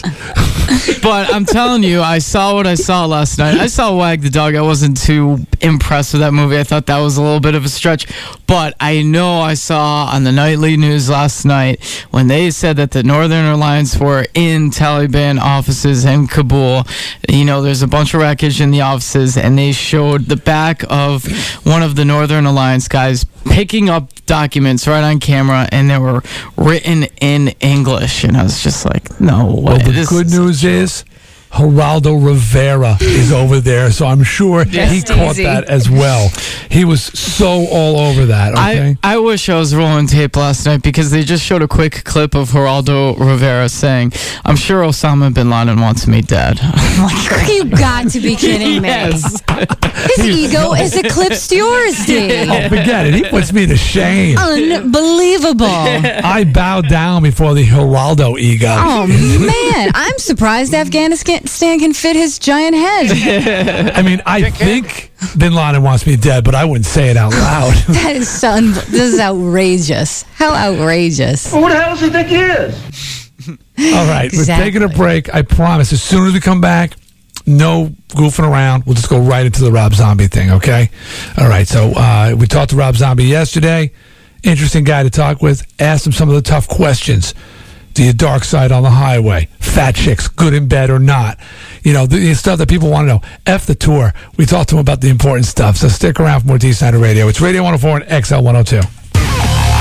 D. Snyder Radio. WMRQ Waterbury, Hartford. Radio 104. D. Snyder Radio. Once something's bad, it can never get good. You think it's so bad? The more truth he tells, the worse it gets. On Radio 104. D. Snyder. Now back to D. Snyder Radio. They dream better.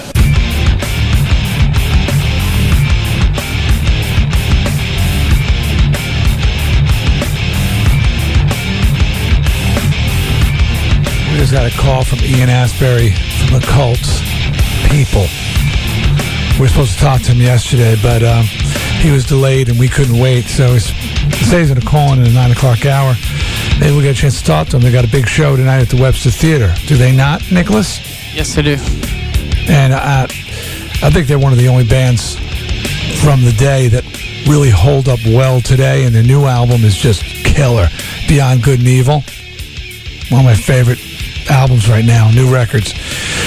So, whether he calls it or not, you want to see a good band. I hear nothing but amazing things about them. I hear they just, like I said, it just works. You might want to check them out at the Webster Theater in Hartford tonight. They're also on the Aerosmith tour. They're opening for Aerosmith, so this is kind of their in-between shows, Beth. Mm-hmm. But enough of my yakking. I promise Rob Zombie, and we will deliver. We spoke to him yesterday. His album is in stores today. And check this out. It's D. Snyder Radio. It's Radio 104 and XL 102. Rob, it's D. Snyder. How you doing? Hey, D. What's going on? Everything, man. We're with Beth Lockwood. She's my co-host. Hi, Rob. Rob, let me tell you. Now, first of all, broadcasting here in Connecticut, and now we're down in Virginia as well. So a lot of my fans are out there. A lot of your fans are out there. And the question on all their minds, Rob, is how did Twisted Sister affect your life? Is that what the phones have been ringing off the hook with? Well, there you have it, ladies and gentlemen. You heard it from the man's lips himself.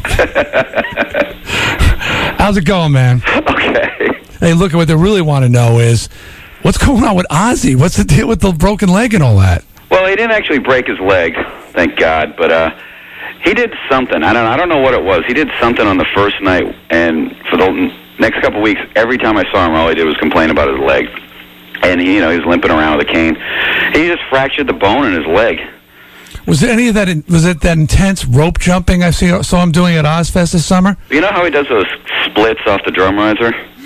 The old David Lee Roth thing, yeah. Well, we do know that they've canceled the shows through November 24th. Is that what it is? Something like that. Yeah, we're gonna. I talked to Sharon last night, and she said that he should be good. And we're gonna continue on starting on I think the 28th or something in Fargo. I don't know if when they're rescheduling the shows that got canceled, but well, I know you're good to go for December 13th here in Hartford. Yeah, and if I know Sharon, she's going to bandage that son of a bitch up and get him out on the stage. Yeah, do it like robotic cyber legs going around. I heard that he has a defibrillator on the tour bus. Now, is that true? I don't know. I just envision Ozzy like dying and Sharon going, "No way, you son of a bitch! Clear! Finish with my woman, Koshi!" He's back out. I don't know what goes on there. There's a whole scene going on there that I'm not I'm privy to. All right. Well, I just want to make sure we cover all the important stuff. The new album, the new single. Share with the people, will you please? Please share. Yeah. Please share. It came out today. About, you know, I don't know, whenever it's... The Sinister Urge, right? Yeah. It's in stores today, and the new singles Feel So Numb. Yeah, that's the first single. You got a video going to MTV or anything like that? Yeah, there's a video that's been on MTV, and I've actually seen it, which was a rare, you know, rare moment for me. Because usually people go, oh, yeah, I saw it, and I go, yeah, sure. I don't, until I see it. But I actually saw it more than once in one day, so I was... Well, that's great. I'm glad that they're giving you a play because your videos are great. I mean, you won awards for them before, but MTV is just bizarre now, you know? I watched it, you know, sometimes you get into, like, talking about MTV, like, why aren't we on MTV? But I don't actually sit down and watch it. And when I sit down and watch it, I realize it's like me yelling and screaming, why aren't we on the Disney Channel? Because I watch, I'm like, oh, my God, it's just little kids and this, like, Britney Spears fake worship Michael Jackson insanity they have going, where no one will actually come out and say, what a freak. Well, I'll come out and say, what a freak. He's a freak, and he lip-syncs every time he performs live.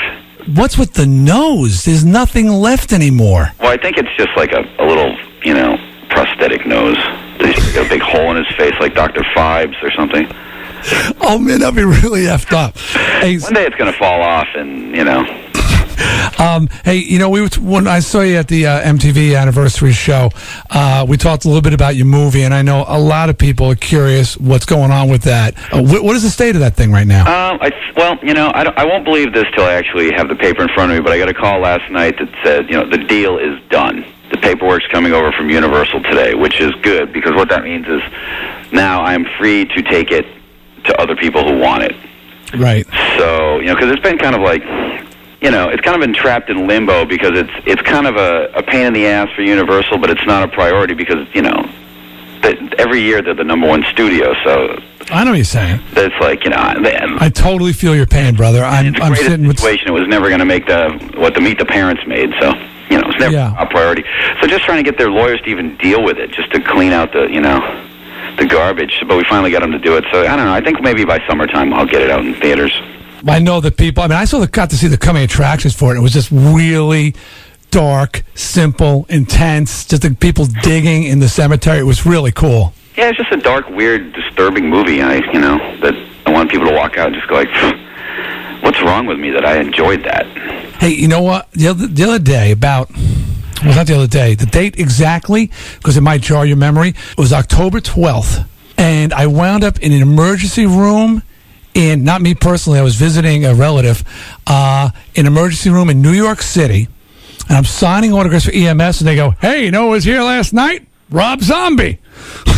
I said, what's Rob doing here? He said, I don't know, some dancer OD'd or something. Do you remember being there? Yeah. I remember that was when we played Roseland on first leg of the Hellbilly tour.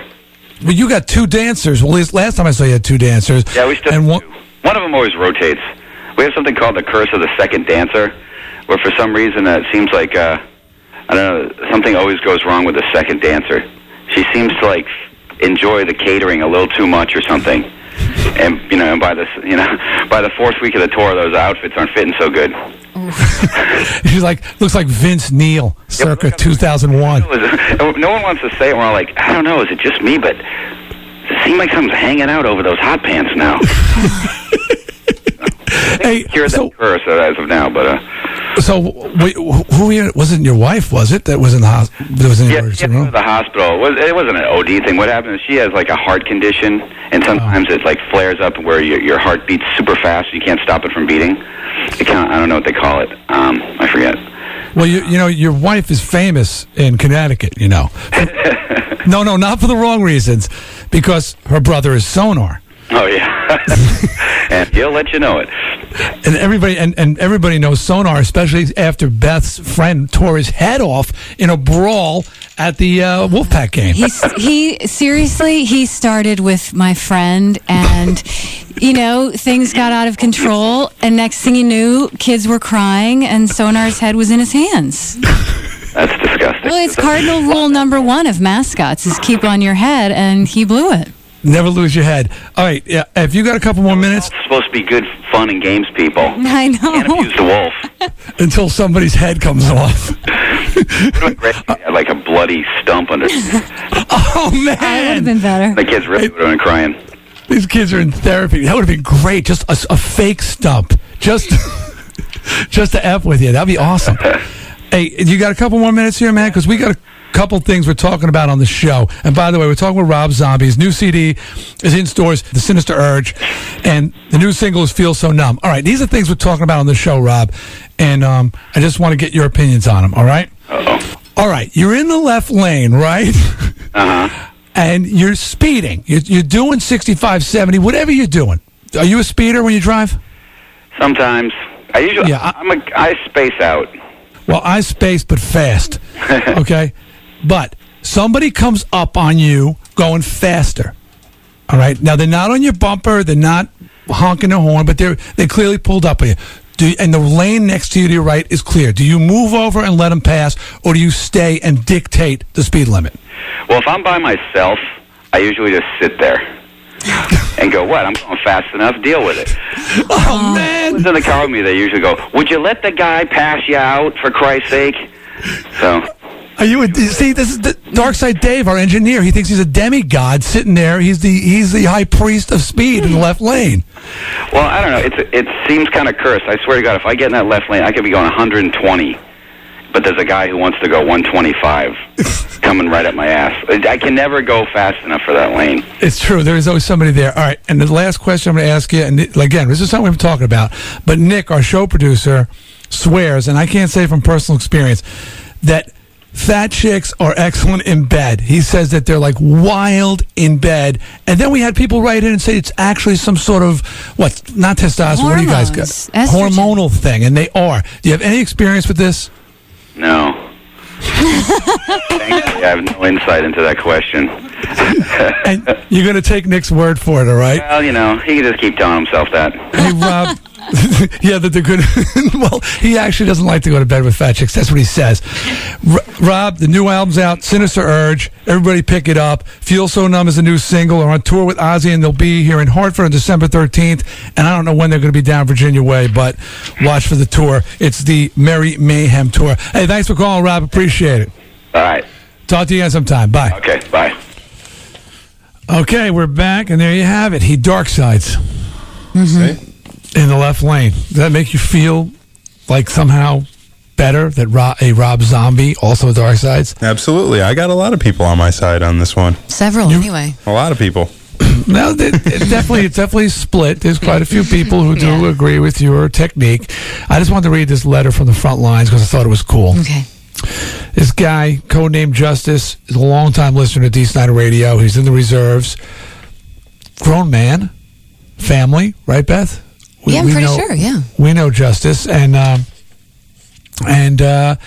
reserves were called up, and he was sent over, and he went proudly, head held high, and he says, greetings from the front lines. I'm sorry I haven't had a chance to write you guys lately. This is the first opportunity I've had in a while to drop a line. As you know, things have been a little hectic. I just want a little bit. Just want to let you all know that I and the D. Snyder Radio boys from Connecticut here are doing very well. Although we can't listen to you directly, I had enough forethought to bring along my D-Day 2 CD so we can listen as a reminder of home. Needless to say, we've pretty much run the CDs into the ground by listening to them so much. We even have a few converts from other states who are now looking to get D. Snyder Radio onto their radio stations. Oh, excellent. I also heard you read my email back in September on the radio. It really helps to know we have supporters like you back at home. You and all the listeners out there are the reason we are here. As I said before, we are the Minutemen of old, ordinary citizens asked to respond to the call of their country in a time of need, and never was there so great a need as now. We are prepared for the duration and will not stop until America is safe, but hope to be home soon. As Thanksgiving approaches, we ask you and all the D. Snyder Radio listeners to please keep us in your minds. Please keep the faith and keep the home fires burning brightly. You are in our thoughts. Please keep us in yours, and never forget. Sincerely, codename Justice. Right on, brother.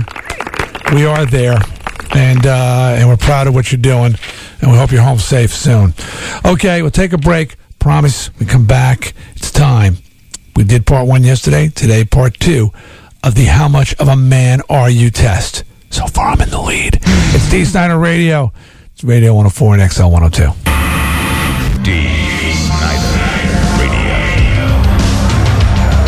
Radio 104. Now back to D. Snyder Radio. D. Snyder.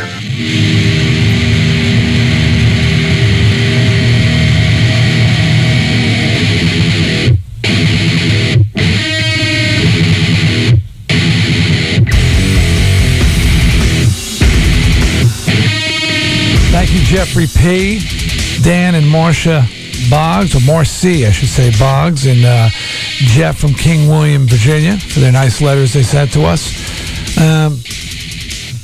The peeps thought, oh, God, what's her name? I'm sorry there. Maria Van kicked your ass yesterday, man. She did. Clark's brother says, point, set, and match. I'll give it to her. She got me pretty good. Duly noted. She got me good. Swamp Rat says, Maria Van figured out the best way to get Nick to shut his mouth is to do it in a postscript on your email. And Maria Van actually has a challenge for you. She's going to be down at the Brickyard. She wants you to see if you can figure out who she is. If you can say, oh, that's her. Well, that's a tough one, because I always look around there because I figure some people might be a little bit hesitant to come over and say hello. I wish they wouldn't, because the people who come over, we always have a good time. I can't even mention to you, well, I can't say it, but there were some law enforcement people there at the Brickyard last Friday. Yes. I had a good time with them. I got to give them their props. They're good guys. Well, she says she's going to be there. She's a bit taller than you. She looks like an Italian goddess, and she has nice curves in the right places. Good. So she says that if you can't pick her out as Maria Van, she'll ID herself at 11:30. But if you're unable to pick her out, she wants you to do the full marching. Cool. To the YMCA. Nice. All right. But she didn't say what you get if you pick her out. Oh, you got to get something, right? Oh, yeah. I'll take her in the cooler and show her a good time. Somehow I doubt that will happen. I don't think. I think she must have a postscript here for that.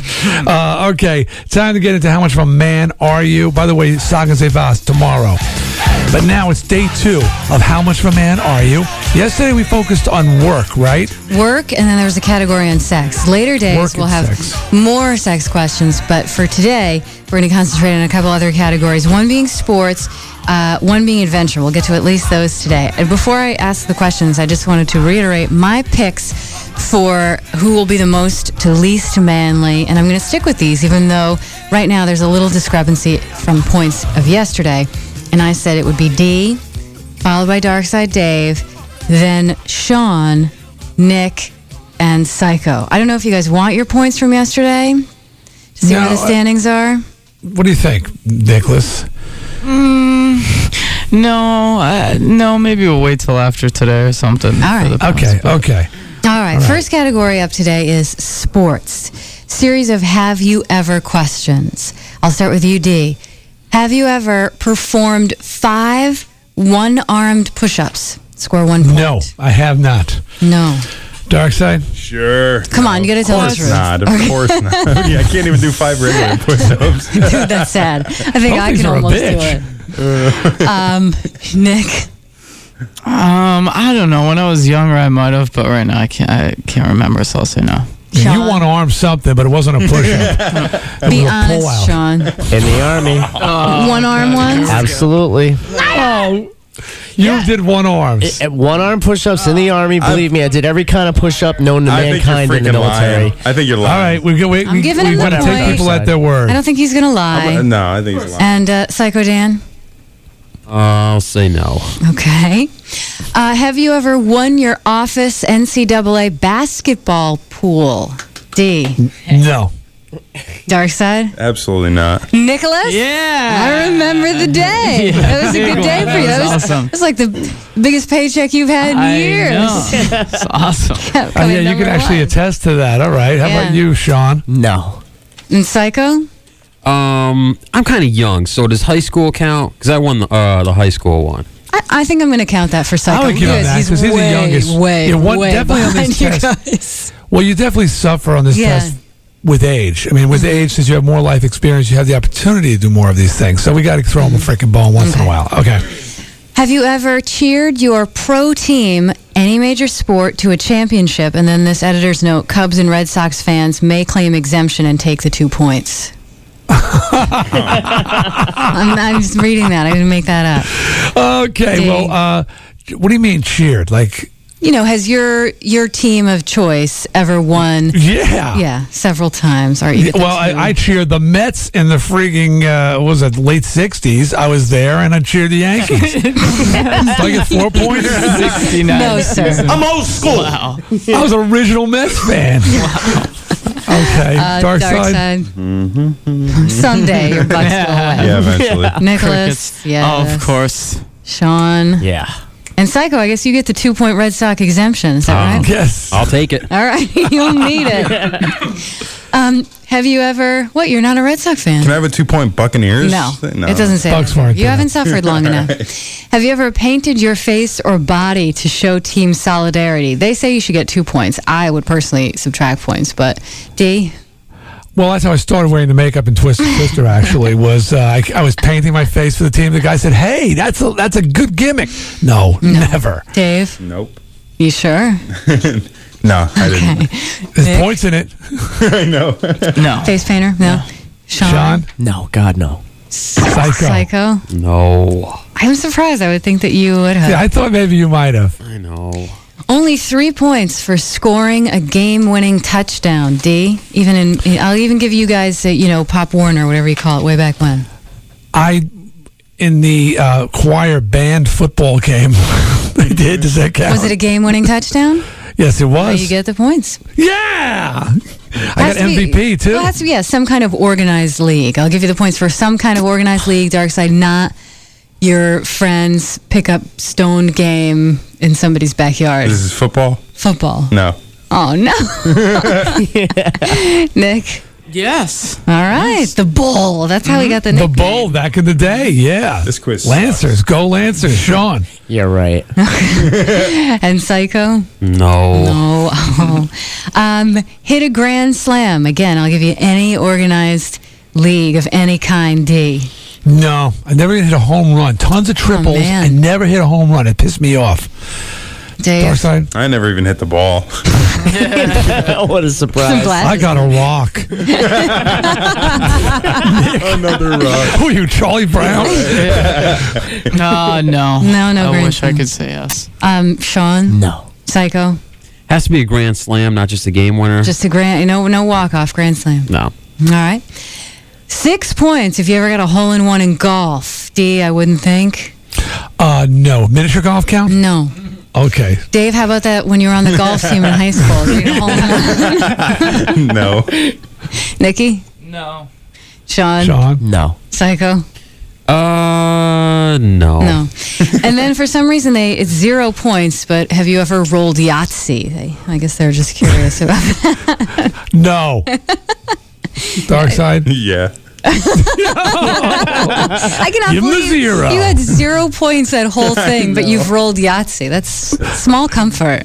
Nick? Yep. Sean? No. Psycho? Of course. What's Yahtzee? It's a game with the dice. And the cup? I don't know. And the cup? No. Okay. Maybe they didn't have that when you were a kid. No, but we just had stones. Marbles. We shot marbles when I was a kid. All right, this next category covers adventure. These are also have you ever questions. Question 1, floored a Ferrari. You get 1 point for every 20 miles per hour. Well, I haven't floored a Ferrari. Floored a Pantera, which is an Italian sports car, but I'm not a Ferrari. You know what? I'm gonna give people points for. Well, you'll tell me the sports car, and I'll tell you if you get points. Okay, it's a Pantera. It's a De Tomaso Pantera. It's a pretty Italian serious car, right? Serious kicks Ferrari's ass. I used to own one. And how many miles an hour do you think you went? 140. All right. It could go faster, but that was pretty fast. That's pretty good. All right. And then some a-hole was dark-siding me in the left lane. So do you get 7 points for that, Dave? Okay. Now, in my Trans Am, I was in the passenger seat. I'm going to give you points for Trans Am. I was in the passenger seat, and my friend was driving it. He had it up to 153. But when I was driving it personally, I had it up to 149. What, Trans Am? I mean, I guess. What are you looking for? Exotic sports car. Yeah, about 140. I'm going to give you 7 points for that. Okay. Nick, Civic doesn't count. Civic doesn't count. I floored my Chevy Malibu Classic. Sorry. 1977. Sean. I floored my 87 Camaro. Ron. Oh, Camaro? Yeah, it was a Camaro. It was a V8 engine. It was all souped up. Uh-huh. How fast did it go? Over 100. I'll give you 5 points. Will you take 5 points? Yeah, that's fine. All right. Psycho? You're really going to give Sean 5 points for that? Yeah. All right, well, I've floored a Mustang more than once. My roommate and my brother are both Mustang freaks. And how many miles per hour, you think? Well over 100. Will you take 6 points, Psycho? Yeah. You could use it. All right. Psycho, thank you. All right. Chop down a tree, 1 point. D. Chop down a tree. Yeah. Well, is chainsawing it acceptable? I think so. Okay. Then I'll take that point. Dave? Many occasions. You won, Nicholas? Yes. Sean? Yep. Dan? Yep. There you go. Chop down a tree in a hotel lobby. 5 points. That's real rock and roll, but it wasn't my style. Mendoza could take that one. I don't get it. Dave? Motels count? Yeah. No. Just curious. No. Sean? No. Psycho? No. Smoked a Cuban in Cuba. But that's 2 points. I'll give you a point if you say that you've ever smoked a real Cuban cigar, even though I think it's kind of disgusting. D? No. Dave? Yes. A real Cuban cigar? Yeah. Not in Cuba, but that's right. I'll give you the point, Nicholas. No. Sean? Yes. Really, Sean? And Acapulco, yes. Ooh, extra half point for that. Acapulco. So. Isn't that close to Cuba? Psycho? No. Okay. 2 points if you've ever driven an 18-wheeler. D. Big rig? No, I have not. Dave? You would know if you had. Technically, no. I can't take the points for that. Nick? No. Sean? Yes. Really? Yeah, my father is a truck driver, an 18-wheeler. Truck driver. When I was on his lap? No, when I was 18, he was showing me how to drive it. No. Sean's not going to lie, Dan. No, I believe him. He's a truck. Are you saying that about my dad? Yes. Psycho, have you ever? No. Okay. Skydived, hang glided, or bungee jump? 2 points, D. I don't get any points. Dave? Nope. None. Nicholas? Yep. Take the two. He's got the two, yes. He was a stunt on the old show. He jumped out of a plane. Mm-hmm. He was attached to a person, but he was forced to jump. Sean? No. They don't make you do that in the Army, huh? Well, I repelled from a helicopter, but I never actually... I would give him a point for that. I think that's pretty cool. Repelling is like bungee jumping in its own weird, bizarre way. Dan? Nothing. Okay.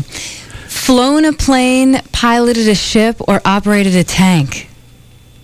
Flown a plane, piloted a ship, or drove a tank? No. Dave? A ship? No. A dinghy doesn't count. It's like a boat. Does a regular boat count? No. Oh my God. Nick? No. Sean? No. And Psycho? Nothing. All right, I guess we'll take a break and we'll come back. And there's some questions about tattoos and then sort of hunting. So somebody's going to do well, hopefully. Yeah. Yeah, but hunting and actually killing something? Yeah. Or just go and hunt that? Don't count your chickens. I have killed. All right, stick around for more of the, what is this called again? How much of a man are you test on D. Snyder Radio. It's Radio 104 and XL 102. D. Snyder Radio. D. Snyder Radio 104. D. Snyder Radio. This is Rob Halford, the Metal God, with D. Snyder Radio. It's D. This is David. This is Dan from Disturbed, and you're listening to D. Snyder on Radio 104.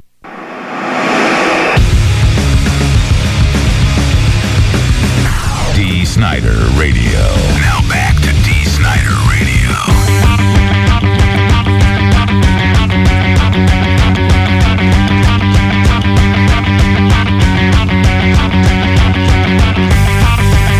check it out. This just goes to prove how age affects this test. You know, the amount of years you've had to have experienced things in this life. Mike, the intern, who's 19, for the past 2 days, has a 5-point score for total. I'm pretty sure I'm beating him. No, but that just shows you, you know, I mean, age definitely plays into this. Yeah. You just have more of an opportunity to experience things in life. But we should get back into the thick of things. We're taking the how much of a man are you test for Maxim Magazine. We'll be taking it all week, and we're going to find out at the end of the week who's the most man. Okay. Chaos Mas Macho. Go ahead. All right, we've gotten to the question, have you ever gotten a tattoo, 5 points, or 20 if self-administered? D. Not self-administered, of course, yes. Dave? Yes. Just not self-administered, though. Nothing that stayed. Okay. Nick? No. No. Sean, yes. Yeah. Psycho? No. Okay. Have you ever had a tattoo removed, -10? No. Dave? No. No. Sean? No. Okay. Have you ever caught a fish bigger than your dog? 6 points. Yeah! D. A shark. That's right. You got a shark. Caught a Mako shark, baby. The only time I ever went fishing. Right on. I almost should give you more points for that, but you're so far in the lead that I will refrain from doing so. Thank you. Well, we all know Loki's not that big of a dog. Oh, yeah. No, I didn't catch him. A guppy. Nick? I've caught a bass that was pretty close to Puccini size, but I don't think so. It wasn't anywhere near 20 pounds. See, Nick's being pretty honest on this test. Yeah. I will say, Sean? No. Who has been caught in a lie already, but I will leave that to... I forgot about that. Darkside called his brother who was served with you, and he said that they never did one-arm push-ups. We did one-arm push-ups in my basic training, and if you want, I will do everything I can to get one of my drill sergeants on the phone. Oh, Darkside is so worried about not being the... I turned off his mic. So no for Sean. Dan, fishing? Actually, you know, we never had a dog. Did have cats, and I've caught some shad. Shad are really big fish. All right, I'm going to throw Psycho a bone here. No, shad. I've never even heard of a shad. They're in the river. They're huge fish. Nick, can you attest to that? You know what a shad is? Yeah, I've seen them. They're pretty huge. Big. Yeah. Okay. 7 points. Have you ever eaten a mammal you killed yourself? D. She wasn't dead. You have to resort to that, D. I'm going to take a point off of your score for that joke. It's really bad. It's very base. Notice the sexual innuendo. -1 for D. Snyder. Okay. Dark side, Dave. Is a fish? No, fish ain't mammals, are they? No. God. Oh, that's so sad. How long have you been hunting? I think I'm going to take away some points, Dave. -1. Get out of here. I'm a hunter. No, I won't take any away. Maybe someday. Nicholas? No. Sean? No. Psycho? No. Okay. 7 points if you've ever spent a night in jail. D. Snyder? Yes. Okay. Yes. Not proud of what you have. Dave? Do you get more points for multiples? No. Well, I got out before sunrise. I don't know if that counts if your mom came down and bailed you out. Sunset or sunrise? Well, I went in there. It was about 8:30 at night, and I got out early in the morning. Did you sleep? No. I couldn't sleep. I'm going to give you half points for that. I'll give you... 3.5 points. Nick? No, I was only in the Long Meadow jail cell for 3 hours. Yeah. It sounds pretty cushy. The door wasn't even closed. Hard time. He was sleeping at all. I did hard time in that Long Meadow jail cell. Right. Sean? Does it count if I spent like a couple hours with the military police? Oh, God. No, dates don't count. Dan? Of course not, no. Okay. Shot a grueling set of rapids, 7 points. See, I would score 7 points on that one. Dave? Dark side. What's that mean? Like whitewater rafting? Yeah. No. Nick? No. Sean? No. Dan? No. I am a man in that category. Finally. Lived off the land for 48 hours. 8 points. D? What? No. Why on earth would you do that? Dave? Technically, no. Nick? No. Well, he tried to, but he went hungry. Yeah. Sean? No. Starved off the land for 48 hours. He had to be rescued. Dan? No. Lived off pizza for 48 hours. That's 8.5 points. D? Totally. What do you get for peanut butter and jelly? I did that for weeks. Dave? Sure. Yeah, you'll take the 8.5, Nick? Yes. If there's a guy who doesn't get 8.3 pizza for 2 days. Really, Beth. That would go through. Psycho? Yeah. All right. Wow, everybody came up big on that one. I can't believe that's a big deal. I mean, that's, you know, guys, that's...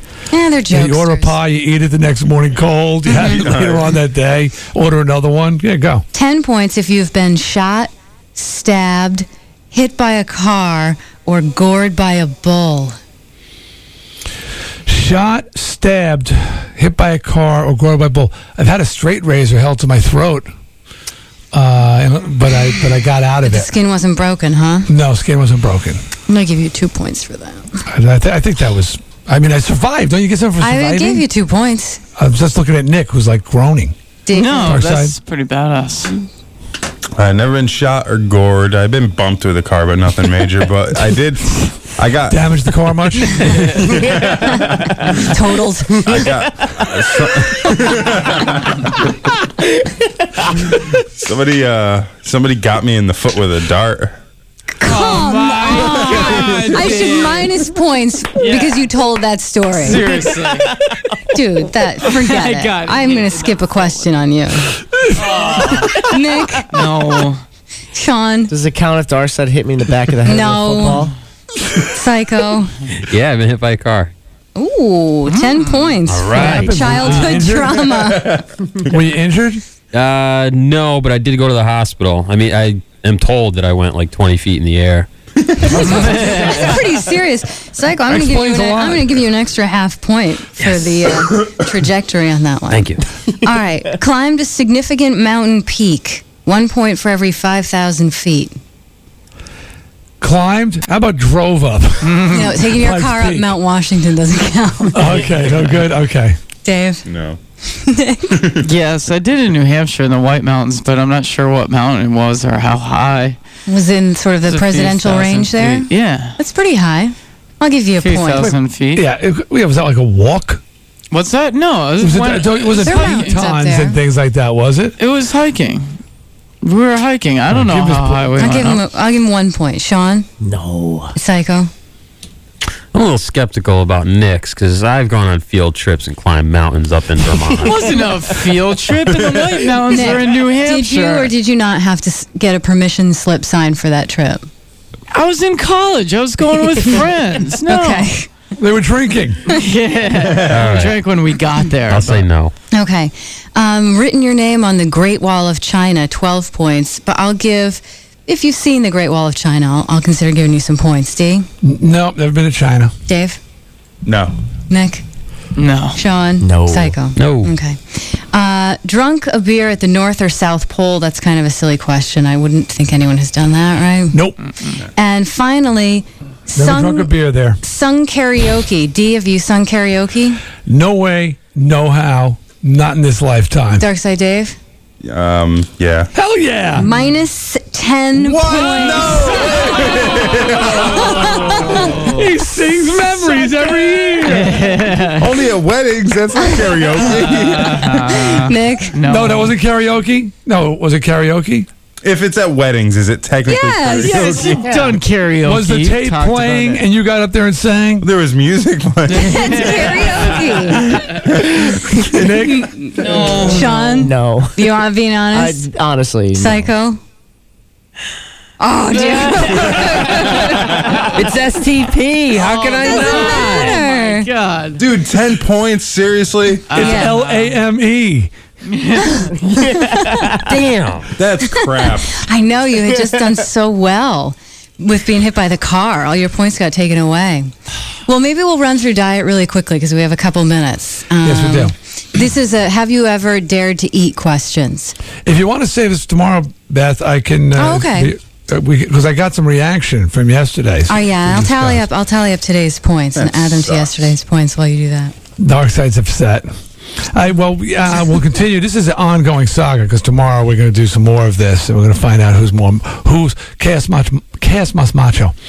All right, some reactions here. Oh, subject: give Nick his points. D, did you ever get paid to risk your life? How much did you guys give Nick to drink his own urine? Come on, give him some points for that. Steve from Madison thinks you deserve points for drinking urine. Nah, that's not risking your life. There was definitely no threat of, possible injury, right, Beth? No, I mean, it was violent and disgusting, but I wouldn't have done it if I thought he was going to die. No. Yeah, different heading, violent, disgusting. He did walk in traffic blindfolded that one time. That Sean left me out there. But we didn't pay. Yeah, but he didn't get any money for it. He didn't get paid for that. True. That was a radio stunt. Clark's brother writes, D, I think best soundbite, I learned so much on this show, sums it up for me. Every day I learn interesting and frightening facts about all of you. Who knew Dark Side slept with a lesbian at one time? Oh. Only God knows what dark little secrets Nick's past holds. It's sure funny to sit back and see what flies. Yes, this is exposing a lot of stories. Mm-hmm. I mean, Dark Side got a dart in the foot and actually tried to enter that. I should get points for that. That hurt. That's considered stabbing. It was unintentional. No, it wasn't. The bastard threw it at my foot. I don't know, you guys. Is that being stabbed? I don't think that's quite what they had in mind. Yeah, but it went full on in and it hurt.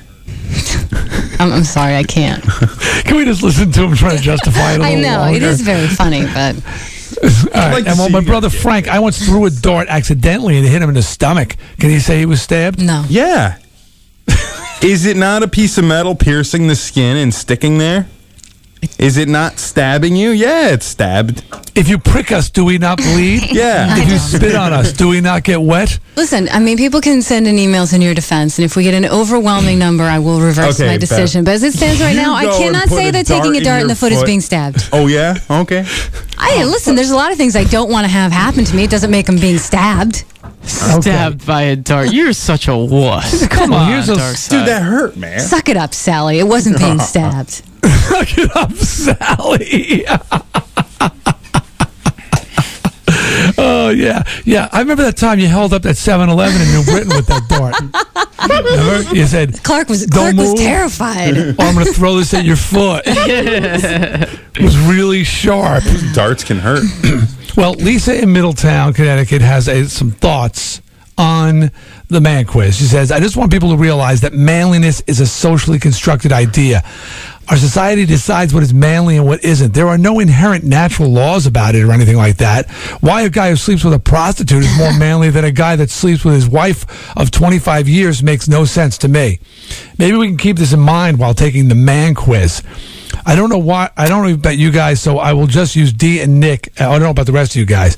D and Nick as an example. I personally equate manliness with responsibility. And based on that criteria, I say that D is more of a man than Nick.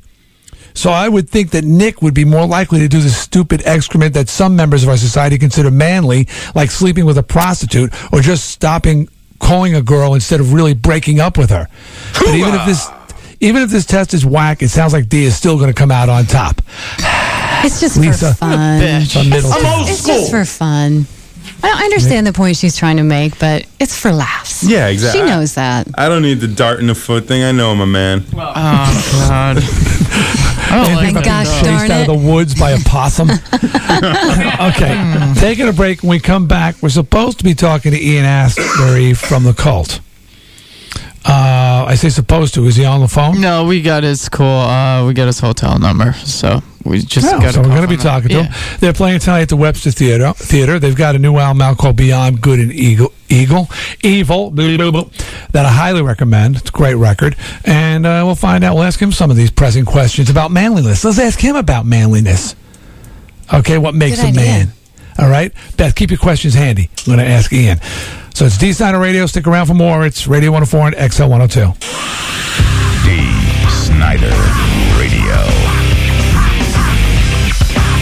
WMRQ Waterbury, Hartford. Radio 104. D Snyder. serve as a bad example. I know you. Radio 104.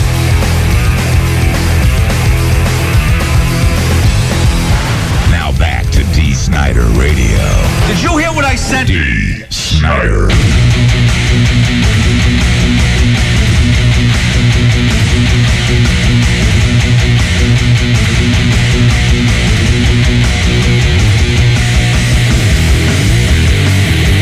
We're going to be talking to Ian Astbury from The Cult in just a minute. Just a couple quick reactions to Dibs. Rob Dibble from ESPN Radio's Dan Patrick Show, who calls in every Monday with a sports report at the beginning of each week. Angry Lenny from Ansonia says, I'm a huge Rob Dibble fan. I'm glad he's part of your show. He's one of my favorite players as a kid growing up because he feared no one. He was able to throw 100-mile-per-hour fastballs at people and made them like it. And if they didn't, they charged the mound. He'd throw his glove on the ground and kick the crap out of them. Old school. That's our Rob. That's my Rob. And Genghis John writes, D, Beth right. Rob Dibble has the accuracy of a Daisy air rifle when it comes to picking winners. The next time you talk to Dibs, maybe you should give him Mudbone's cell phone number so we can get the line on the football games. That might help him have better picks. Yeah, he's not exactly the most accurate. One saving grace, I don't think he bets his own money since he does drive a Porsche. Yeah, he's doing okay. I bet he's floored it, too. Without any further ado, please welcome to the show Ian Astbury from The Cult. Ian, good morning. Hey, what's happening? I'm glad we're finally getting to talk to you, and I appreciate you waking up early. I'm sorry I missed you guys yesterday. Yeah, but then we, canceled on you on Monday, so... Oh, well, you know. Well, first and foremost, we've got listeners in Virginia, we've got listeners in Massachusetts, New York, Connecticut. They all want to know, Ian, how did Twisted Sister affect your life? I think... it was probably the first band I saw that made me want to start a line of men's cosmetic products. Good answer. Good answer. Hey, man, I think you should. I think I should, too. This radio thing's not working out. I think I may do that. Yeah. So, well, first of all, new CD, Beyond Good and Evil, is great. And my co-host, Beth, will tell you that I don't say this to everybody. I really... like the new CD. I listen to it all the time when I'm working out. And I really think your band just holds up, man. Thank you. It holds up. Thank you. And, and the new single is called True Believers. I want to point that out. And there's a big show tonight at the Webster Theater in downtown Hartford. It's just you hear these bands, and I'll include my own, in all honesty. And you say, yeah, it was great at the time, or, it worked at the time. But when I listen to stuff, a lot of it just doesn't hold up. But I listen to the Cult stuff. I really, genuinely feel that the music still holds up today. And to me... any party I go to that starts with the song I always play all the time on the show, Dark Side. Thank you. Firewoman. You know what I'm talking about. I open up all the time with it. Well, Firewoman, man. Thank you. Yeah. I'm trying to get. He's like Cecil Sanctuary. No, that was Cecil Sanctuary. Firewoman. That was Firewoman. Yeah, I just think the way that song starts out, if I go to a party and Firewoman starts playing, I know it's going to be a good night. You're so, get Ian, products out. Yeah, no kidding. Ian, you're touring with Aerosmith as well as doing your own shows? Yeah, that's correct.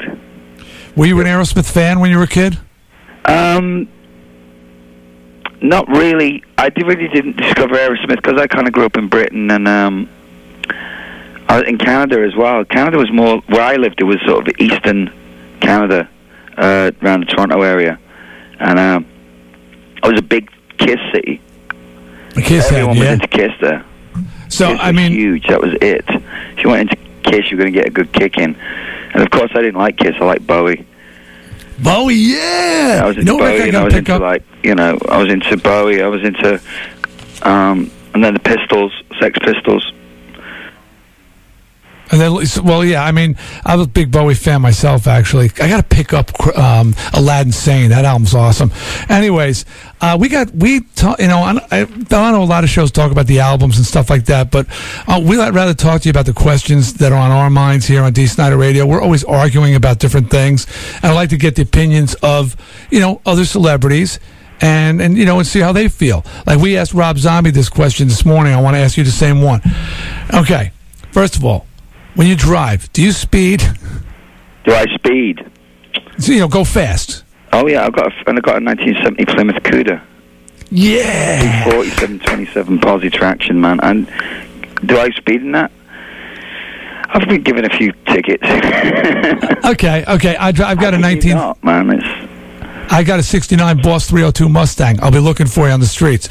But anyway, when you're in the left... In Germany, everyone drives at over 100 miles an hour on the Autobahns. Oh, well, do you live in Germany? I've been through Germany many times. And They're very efficient on their freeways, you know. They just... But then again, you see the people on our freeways, you know, it's... Yeah, they're crawling. But here's the question, okay? The question is, if you're in the left lane and you're speeding, okay, and somebody comes up behind you who's going faster than you, and they're not flashing you, they're not tailgating you, but they come up behind you, and clearly they're going faster than you are, and you can move over and let them pass. Do you let them pass, or do you make them stay behind you, or make them go around you? Depends if I'm into a groove with the car. It really does. If I'm speeding in my car, and I'm like totally, I've got music cranked and stuff, yeah, and some, you know, jackass pulls up behind me in a BMW or something, yeah, I'm going nowhere. Yeah, thank you. We call that dark siding up here. And in dark side, he does it all the time. I say, if somebody wants to go faster than me and I can move over, I just let them pass. On the other hand, if it's like if it's a 70s muscle car, yeah, or if it's a car that I respect, I'll get out of the way. Oh, okay. Well, this is different dark side. This is a respect thing. That's respect dark siding. I understand. Yeah. I understand. Yeah, so respect dark siding. You see, he's just saying he sees some, you know, pissant in a BMW who thinks he's so hot pulling up on him. He's going to go around me, go around me, right, kid. Okay, but what if they're flashing their lights and beeping their horn, being real annoying pain in the asses? That means nothing to me. So you'll just stay there and you won't let them go around you? No. He's Ian Astbury. He just sits there. He doesn't have to move. Okay. I'm a Buddhist as well, you know. But not in the car.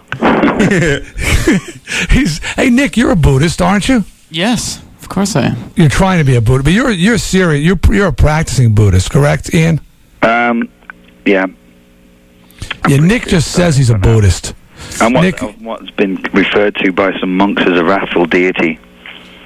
What does that mean? It means something like, they have these, what they call daikinis, which are Buddhist angels, who sort of remind humans of our sort of more earthliness, you know, and the monks are more about our spiritual quality and our ethereal quality, but they also have these angels that sort of remind people of the human toil, and you know, that's the sort of job that I've got, is sort of reflect the world for people, you know, things that I see that are tangible to them, not sort of esoteric ideas that are sort of beyond people's, you know, ability to understand.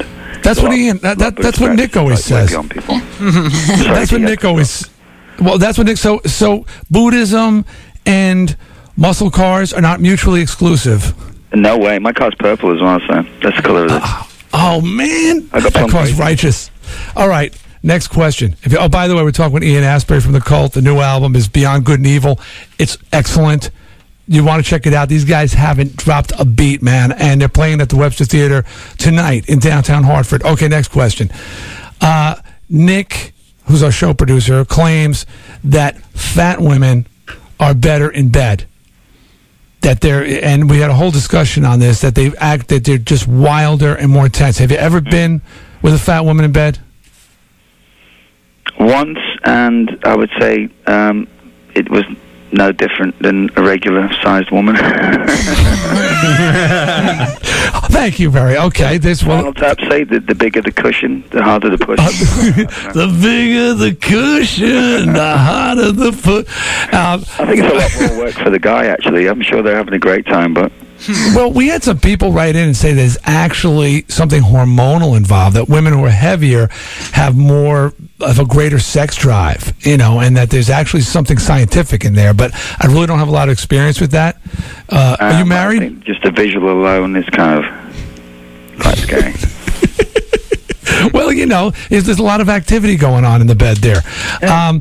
All right, and the last thing, we just finished, we're taking a quiz on how much of a man are you. It's this Maxim test. We're trying to see who's more manly.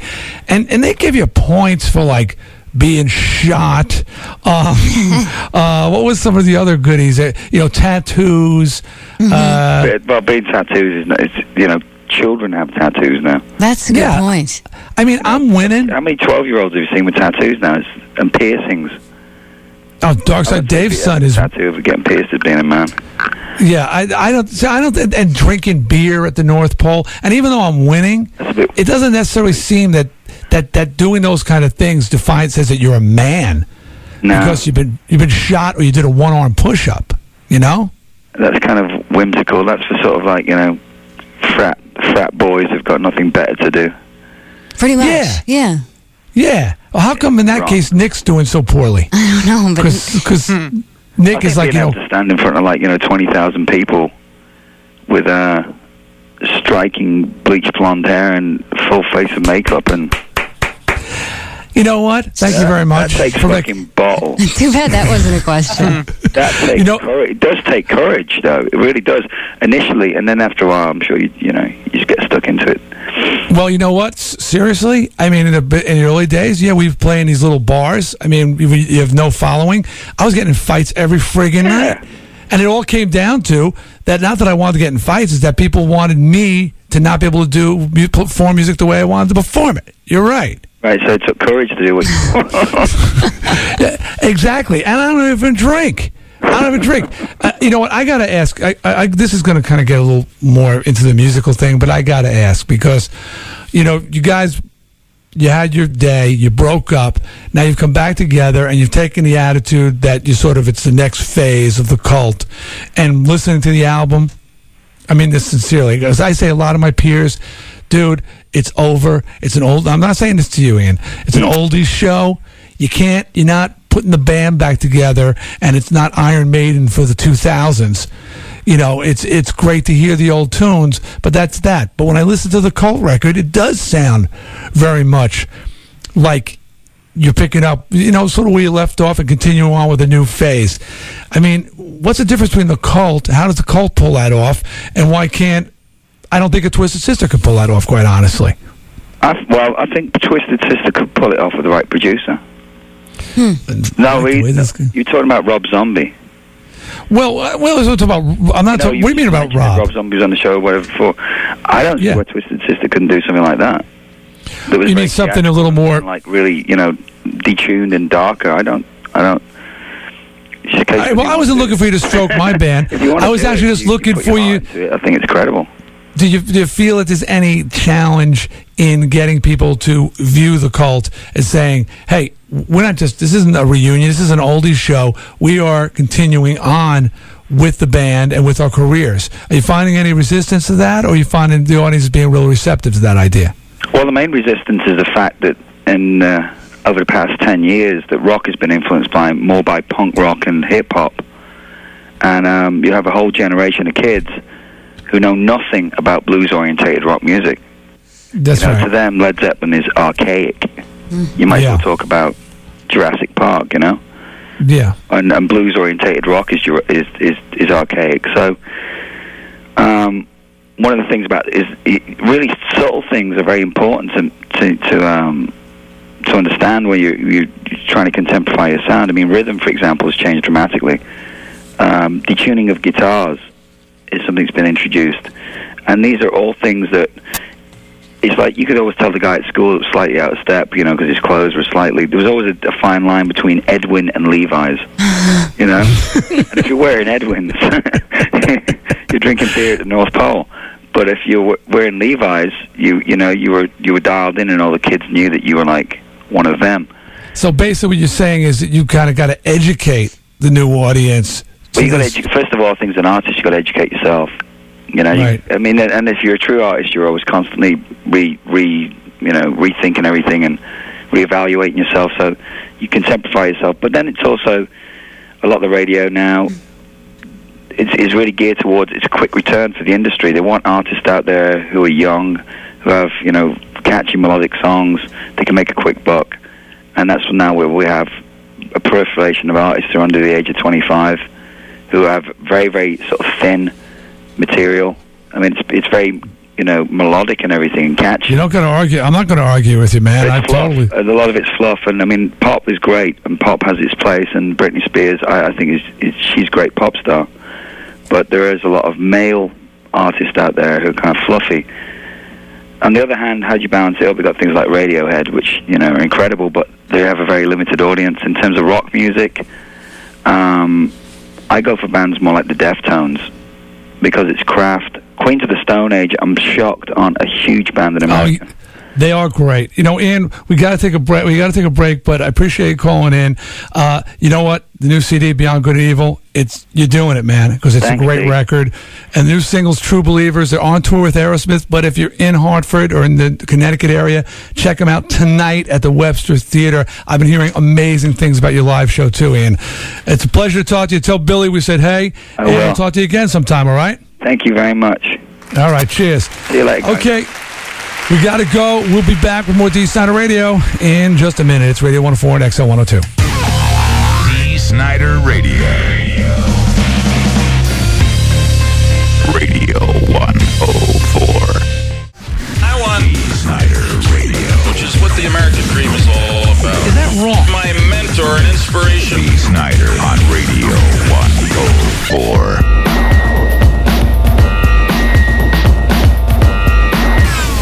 Now back. Listen to what this guy said. Now back to Dee Snider Radio.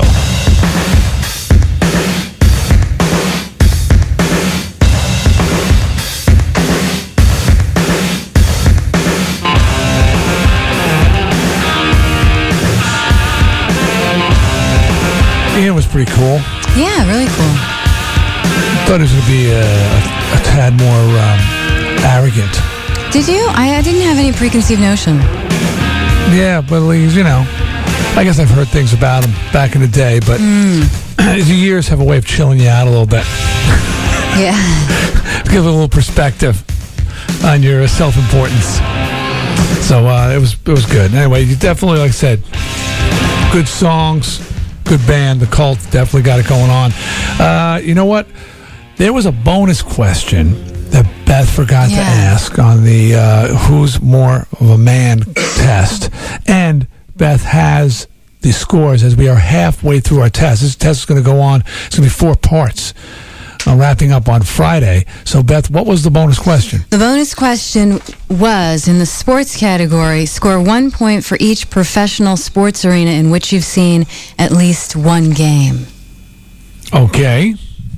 Oh, you mean just tell you the actual number? Yeah, we know which. If you've been to, if you've been to Yankee Stadium, you've been to Camden Yards, wherever. I've been to Yankee. I've been to Shea. No, I was never to the Meadowlands or Giant Stadium or whatever they call it. That's it. No football. Just no hockey. No Rangers. Oh, no. Nope. Can't be. I gotta be honest. No hockey. No basketball. No Knicks. No Nets. Nope. No. Nope. That's it. I don't get 2. Wow. I fall down on that. I was busy having sex. Okay. Yeah. And touring the world, too. I forgot about that touring the world thing. Dark side. I'll take some points 3. Here. You've been to... I seen a Boston Red Sox game when I was a kid, and I seen a Whalers game when I was a kid. And I've been to Foxborough Stadium to watch the Buccaneers cream the Patriots twice. 40, there you go. Nick?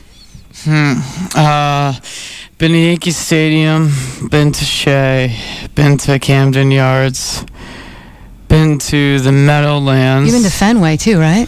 Yeah. Yeah. Been to the Meadowlands, Brendan Bryant Arena for Rangers, and, well, Hartford Civic Center, I've seen basketball games there. And then the Gamble Pavilion, I've seen a few. I don't think I'm going to count that. Why? It's not like an arena. What do you mean it's not an arena? UConn won the national championship a couple years ago. That's where they play their home games. It's not an arena. What do you mean? It's the Gamble Pavilion. That's where they play their freaking games. I'm going to give it to him. Okay, sorry. Oh, my God. Where else did I go? That's 8 so far. Let me think. I know I've seen more than that. Let's move on. We'll think about it. I'll go to Sean. All right. 1. Yankee Stadium. That's it? Yeah. Jeez, I think I've got 9. No. one for sure. You're a jockette. You're a jockette, no doubt. All right, this is where Psycho racks up some points, I think. He hopes. Psycho? Yeah, I don't know if I can beat Nick, though. All right, let's see. You got Fenway, the Fleet Center for Celtics games, Foxborough for Patriots games.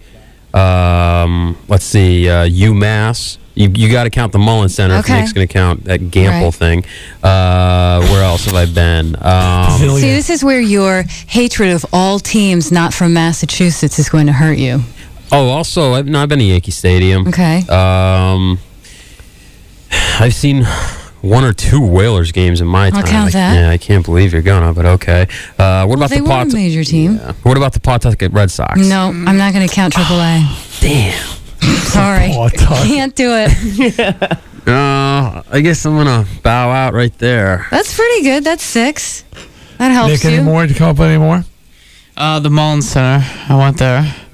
I forgot a few UMass basketball games. Oh yeah, and Providence. I forgot about that. The Providence Civic Center. I've seen hockey there. And who? What's that? Who? Not hockey there. I've seen basketball there. Providence college basketball there. No, it's got to be a professional sports team, Nick. Okay, there's no professional. Okay. No, okay, yeah, I'm out there. So 9? Yeah. Okay. Chaos Mas Macho. Well, I will tell you the scores as they stand. I'll go halfway from highest to lowest.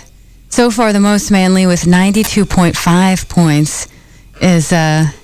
your show host, Dee Snider, followed not closely by our man, formerly in uniform, Sean Robbins, with 64.5 points. Yeah. Then Nick Lentino with 53.5 points. I'm a man. Followed sort of closely by Darkside Dave at 49 points. That karaoke really hurt you. Yeah. And then Psycho with 37 points. But there are still... I'll have you know I was ahead of Nick by 1.5 points until this stupid question. There's still several categories left to go. So don't get too upset, Dave. You might just be a man after all. I know. I'm a man. I'm cool with it. Right. Is there anything in there for kids? You're manly if you have kids? No. Just stupid? Right. Okay, all right. Okay, I do have some more mail that I want to address. So why not? I'd like to say thank you. Everybody writes, of course, to D. Snider Radio at clearchannel.com. That's DEE. Snider is SNIDER, radio at clearchannel.com. Why do I keep spelling it? Those of you who know how to spell it say, what are they, idiots? There's quite a few different variations on Snider. Some that don't even vaguely resemble it. But I just want to be sure that people are getting their mail to the correct address. Thank you, Charlie, for your takes on the show. Who knows? We may use those. Got a letter here from Angry Times 10 Lenny from Ansonia. He's really got to try decaf, Lenny. Yeah. Cool out. Well, it's regarding tight pants, men in tight pants. Okay. Says, D, yesterday I heard a conversation on men in tight pants. I just have to say that I am backing Beth's play. It's almost as bad as big women walking around with their big pink bags from Victoria's Secrets. And I am sorry, but every time I hear the phrase, rock out with your cock out, even though I know it's figuratively, I can't get the vision of VH1 Behind the Music. Photo of you and your leather straps, you sick bastard. Now I can't eat lunch today. How about this phrase? And Beth can back me up. Mm-hmm. Rock on with the proper attire on. You go, that? Lenny. There you go. Rock on. Doesn't have the same ring to it. Rock on with the proper attire on. Yeah, okay. And he says, I love today's show, but if I get dark-sided one more time on my way to work, I'm going to become Angry Times 10 Lenny from Ansonia. He's going to snap one of these days, Lenny. I hope not, because I find him very enjoyable, but yes, he's got some problems. No, that one's not working, Darkside. It has to rhyme. Beth, I don't know if you can see that one on the screen. I didn't. I am sadly. Okay, here's a welcome to Richmond letter. It says, first of all, welcome to Richmond's XL 102. It's nice to see Dee staying active. We try to push him around the grounds once a day or so. They get me out. What am I, 90? Okay. I enjoy the show, even if you have Nick. He sounds like the kind of kid who was beaten up for his lunch money by the guys who already had theirs taken by the high school bully. Wow. Ooh. Second level shakedown. No, come on. Not even first level. I was the coolest guy in any school that I ever went to. Everybody looked up to me and wanted to hang out with me. That's the way it always was. You know? Then you woke up. I never stole lunch money or anything. I wasn't a bully, but I was definitely in the cool group. I was right in the middle of that. And that's what your mom told you? No. What'd you do? You give me your lunch money for protection? No, no one ever asked me for my lunch money. I had Sanjay Ramaswamy standing next to me. Sanjay Ramaswamy. I was going to mess with him. I thought he was some psycho, the turban. Okay, anyway, continuing, he says, Darkside sounds like most of the people I know in Virginia. He drives like them, too. Now, Beth sounds like the prom queen that took a wrong turn and wound up in the biker bar, then proceeds to shrug her shoulders and orders a soda and discusses helmet laws. Let's do it. Yeah, I'll give you that one. I wasn't the prom queen, but it's similar, yeah. That's a good description of you. Because, you know, like, if you walk in a situation and it's not exactly a cup of tea, it's like, eh, I can hang here. I'll hang. Yeah. You can hang. You hang with us. That's from Riley. Thanks for the letter, Riley. Harry Thorne said, Dee, I heard a piece about the Strangeland website. What's the address?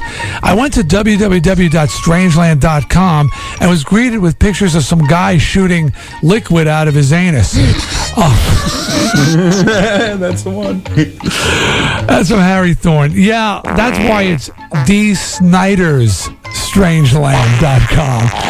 We tried to get Strangeland.com and it's some sick porn site.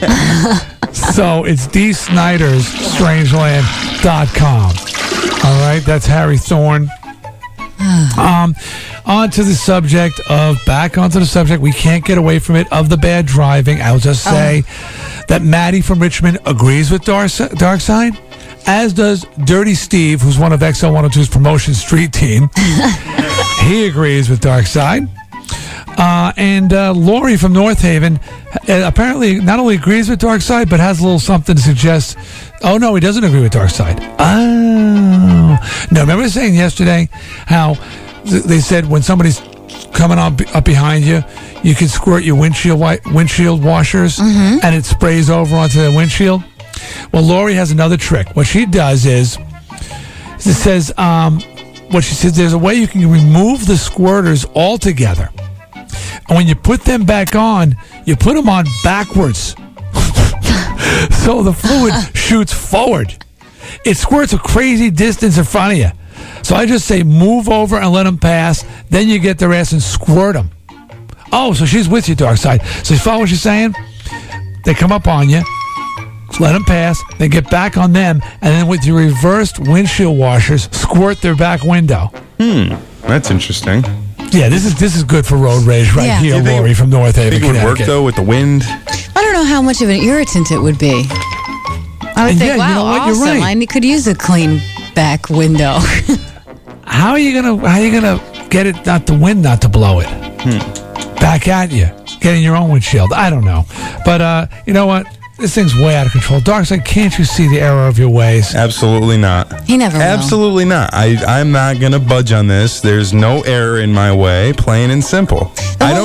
There's so many. What I was thinking about last night when I was doing this to somebody, driving, I was thinking to myself, there's so many other issues on the road. You have people that are parking in handicapped spaces. You have drunk drivers. You have people cutting each other off. People driving in the breakdown lane during backups and stuff like that. There's so many other major issues, major a-holes on the road. I'm just one little person that's hanging out in the left-hand lane, going faster than the other two lanes, might I add, and I'm just driving plain and simple. I'm not paying attention. Those people are bad people also. So that's worse than mine. What do you, okay. Some of those people are worse. Darksiding? You're going to continue the dark side. Yeah, absolutely. I'm not going to stop driving the way I've been driving for years. Right. Why should I? It's named after him now. He can't stop. Tell a boy. You're a euphemism. All right, we're going to take a break. We're coming back. It's time for What Did We Learn Today? What did you learn today, people? Give us a call at 866-5504-D. 866-550, the number 4, D-E-E. Tell us what you learned. Win a D. Snyder Radio prize pack. It's as simple as that. We will return with more D. Snyder Radio. It's Radio 104 and XL 102. Call D now. 1-866-5504-D. Radio 104. D. Snyder Radio. Once something's bad, it can never get good. You think it's so bad? The more truth he tells, the worse it gets. On Radio 104.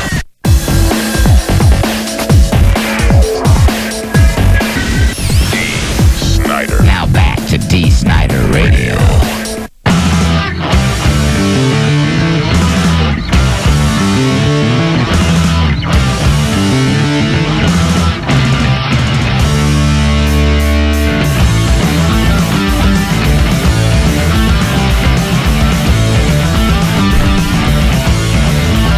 Lola from Virginia wants to know if we have any close-up pictures of Nick. Since I've seen the ones on your website, just wanted to know if you had any more. No, I'm not obsessed with him. I just want a real good look at him. There are a couple. He's referred to himself as his awesome lover, and I want to see what all the fuss is about. There are a couple of close-up shots of your rear end. Yeah. I think that there's some close-up. There's that one of you and I from my wedding that's pretty close up. Yeah, there are a couple of photos where they're pretty close up. Yeah. I hear that's a pretty good one. I hear that people are reacting well to that picture. I think it's more of because Beth's in the picture with me. But no, you look good in that shot. The reviews have been positive. Oh, cool. Yeah. It's just you and Beth in it? Mm-hmm. Yeah. Is anybody thinking like you're the bride and groom together? Yeah. No, I don't think so. No. All right. Time to calm down. Time to do a little singing. What we learned, what we learned, what we learned today. What we learned, what we learned, what we learned today. Let's go to Nunrock from Richmond, Virginia. Good morning, Nunrock. How are you? Hey, what's up, D? Hey, man, welcome to the show. So what did you learn today, Nunrock? Well, it seems like they don't like the one about Dark Side, so I learned something else about Nick, but it's up to y'all, whichever one y'all want to hear. Okay. Give us Nick. All right. Well, towards the end of the show, Nick said that he was always the coolest one in all the schools. Mm-hmm. Yeah. And all of a sudden, everything just made sense to me. You know, like, as you get older, it seems like the cool people lose their edge, you know what I'm saying? And the pretty girls get ugly and the ugly girls get pretty. So Nick's going through post-traumatic stress because nobody wants to hang out with poor Nick anymore. Dude, you're right. That's the whole thing. I mean, it just popped right in my head. I was actually writing the thing down about Dark Side, and then Nick once again opens his mouth and blew it all. You know it. Yeah. It's like the glory days thing. Yeah, now like Nick's nobody likes Nick, so that's why he's all mad at himself and mad at the world and all that other good stuff. Yeah, the greatest times in his life is when he was king of Long Meadow High. And look at somebody like D, who his classmates didn't even realize that he had attended their high school. But now, you know, he's a big man on campus. I'm king of the world! Yeah. That's weird, isn't it, Nick? How cool is that? That's cool. Damn, yo. Yes, say it again. Very good observation, Nunrock. So, Beth, what did you learn? I learned that I do not know what is up with Sean lately, but He's laughing at the most inappropriate times. Oh, I got a letter about that. I mean, for the past few days. Yeah. There he goes again. He just giggles. Yeah, somebody wrote in about that. What's up with you? There are a lot of things that are funny, Beth. I look at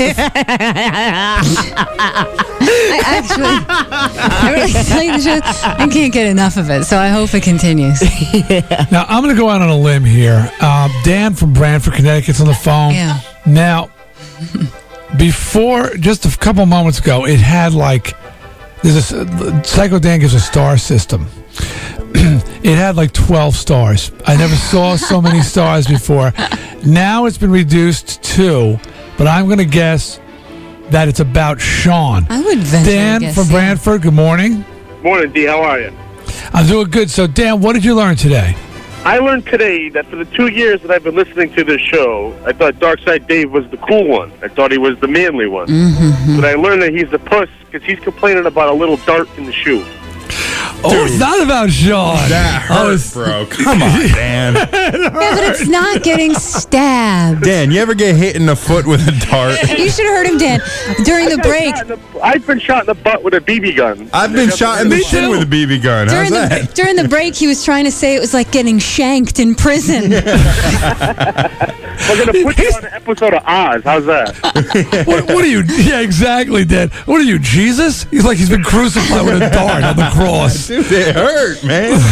Hold on a second. Was it a dart or lawn dart? No, yeah, it was a jart. It was a jart, yeah, no. Oh, man, if it was a jart, you really had something there, maybe. Just a little skinny dart? No, it was a dart.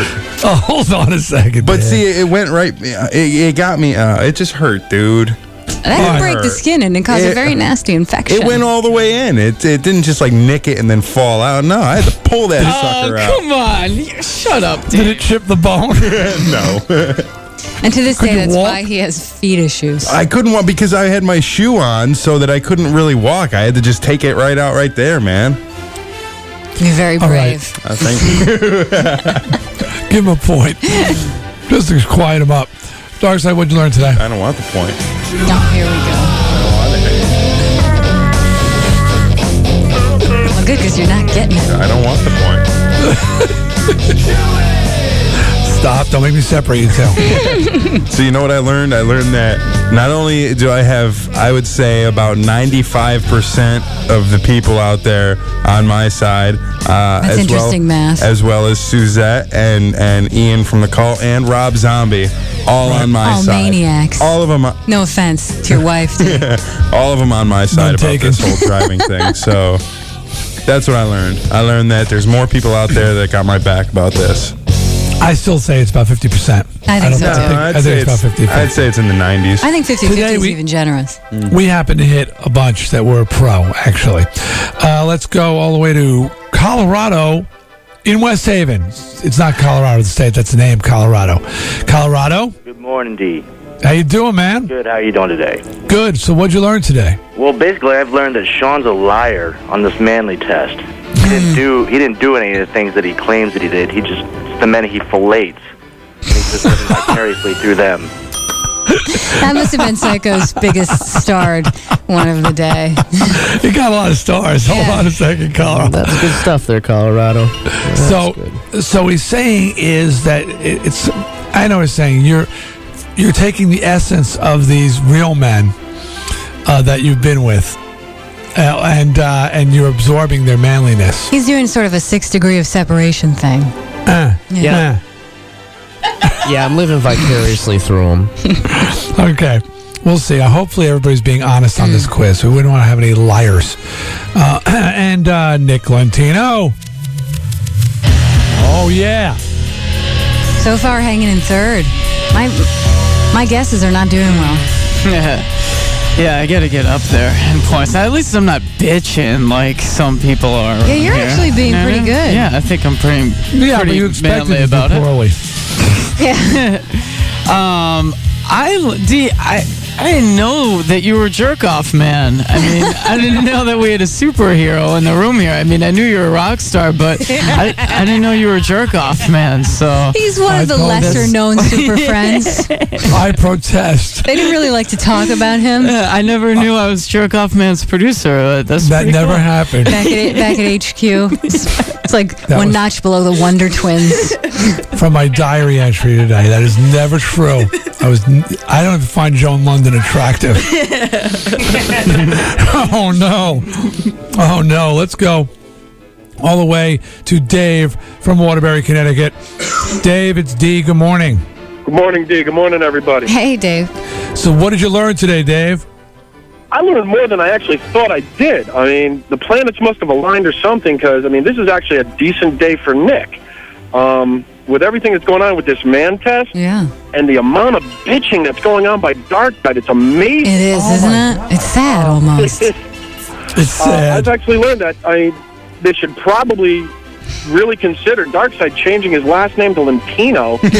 Getting a break. I mean, a dart? Dude, it hurt.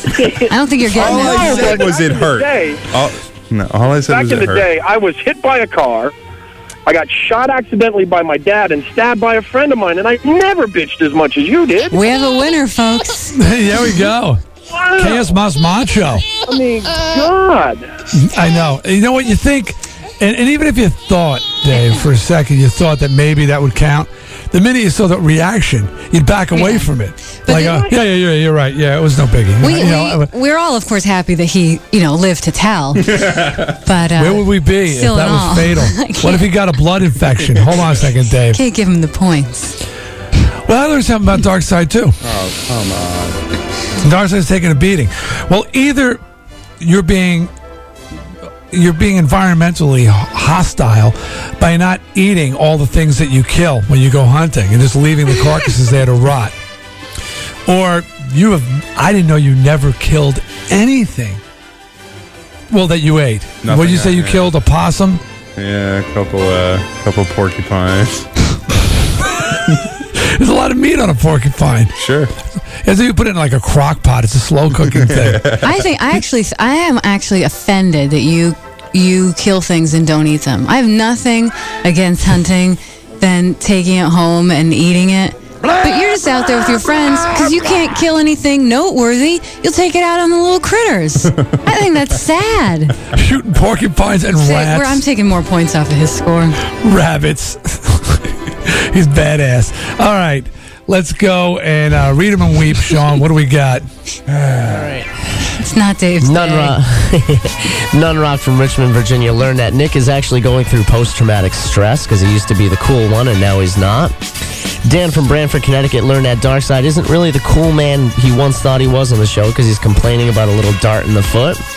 Colorado from West Haven, Connecticut learned that I'm a liar because it's actually all the men that I flate that I'm living all this stuff through, and that's what makes me a man.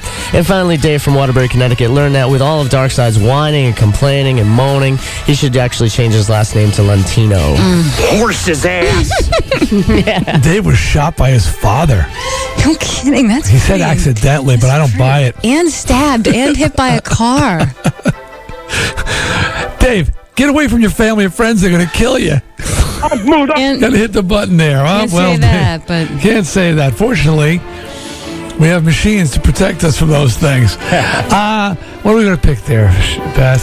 I like that one. Or who was the first one about Nick and why his life has headed downhill since high school? That was an interesting observation. That was very observational. I like Dan with the foot. The one that had all those stars.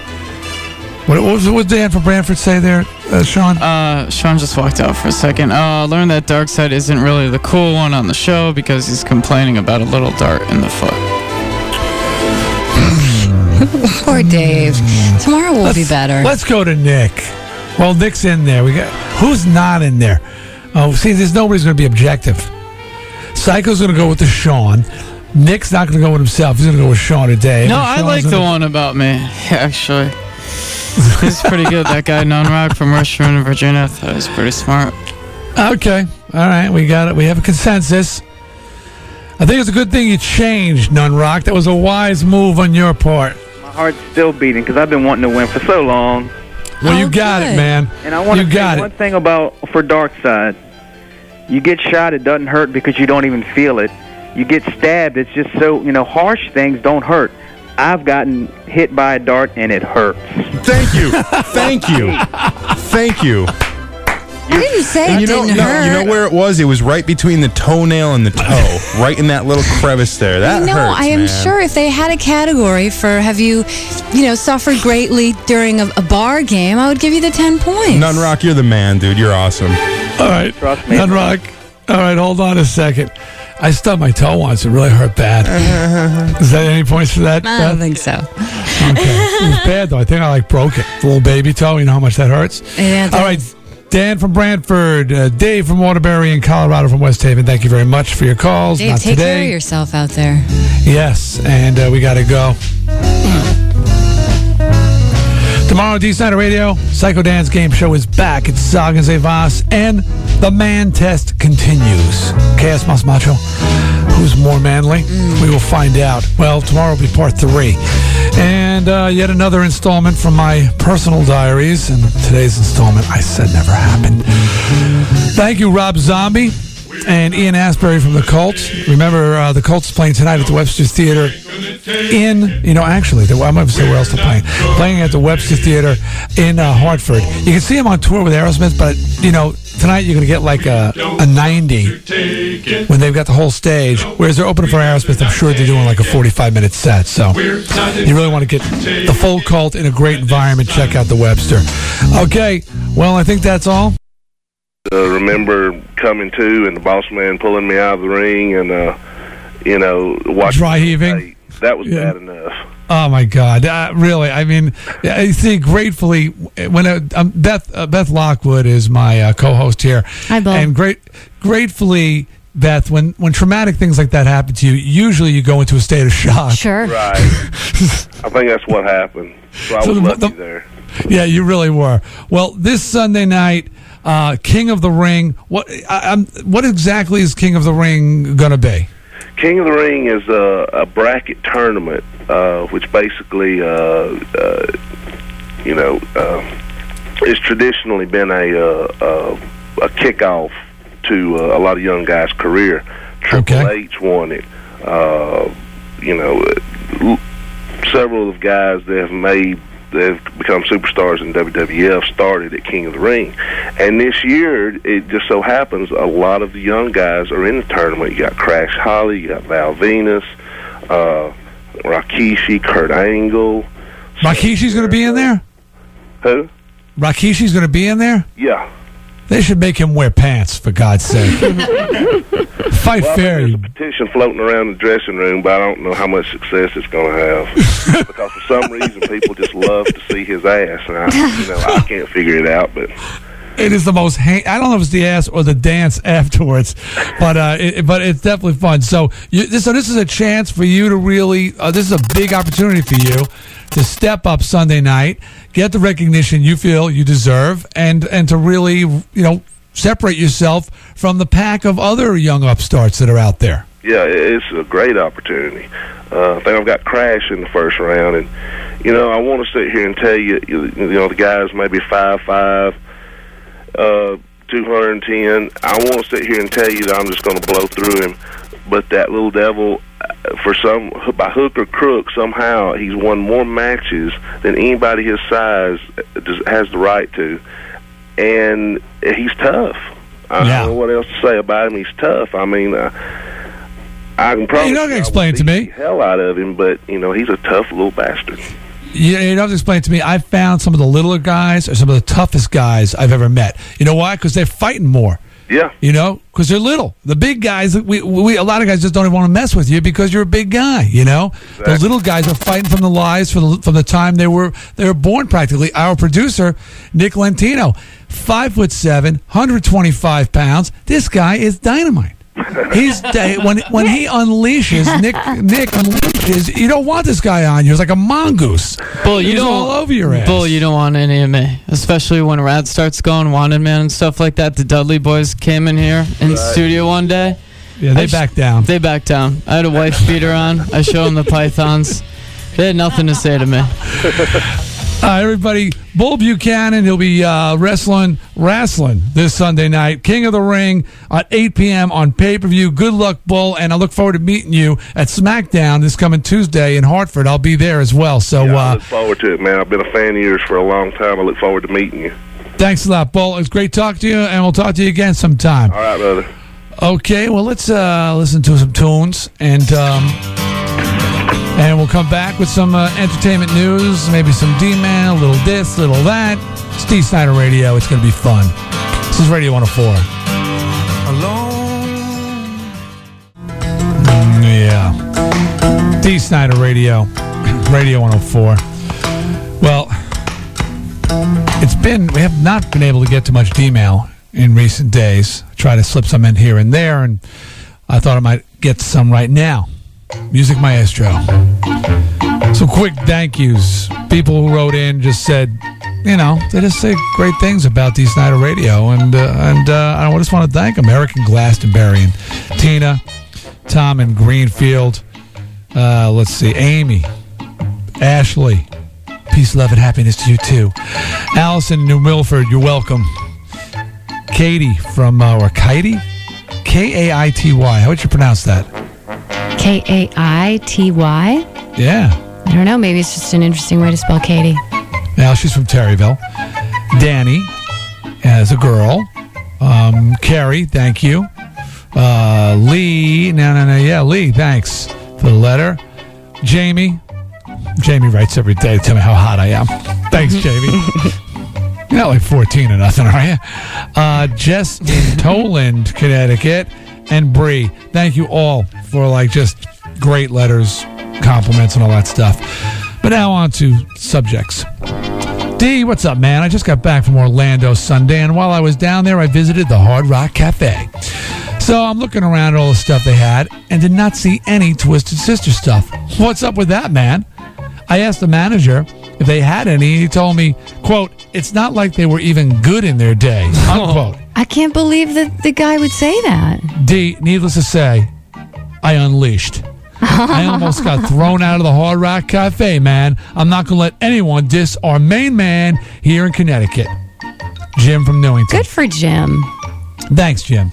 Well, they were certainly kissing my ass when I went down there. Oh, you know what? You're going to be in Orlando in September. Oh, yeah. You've got to go in there and find that guy.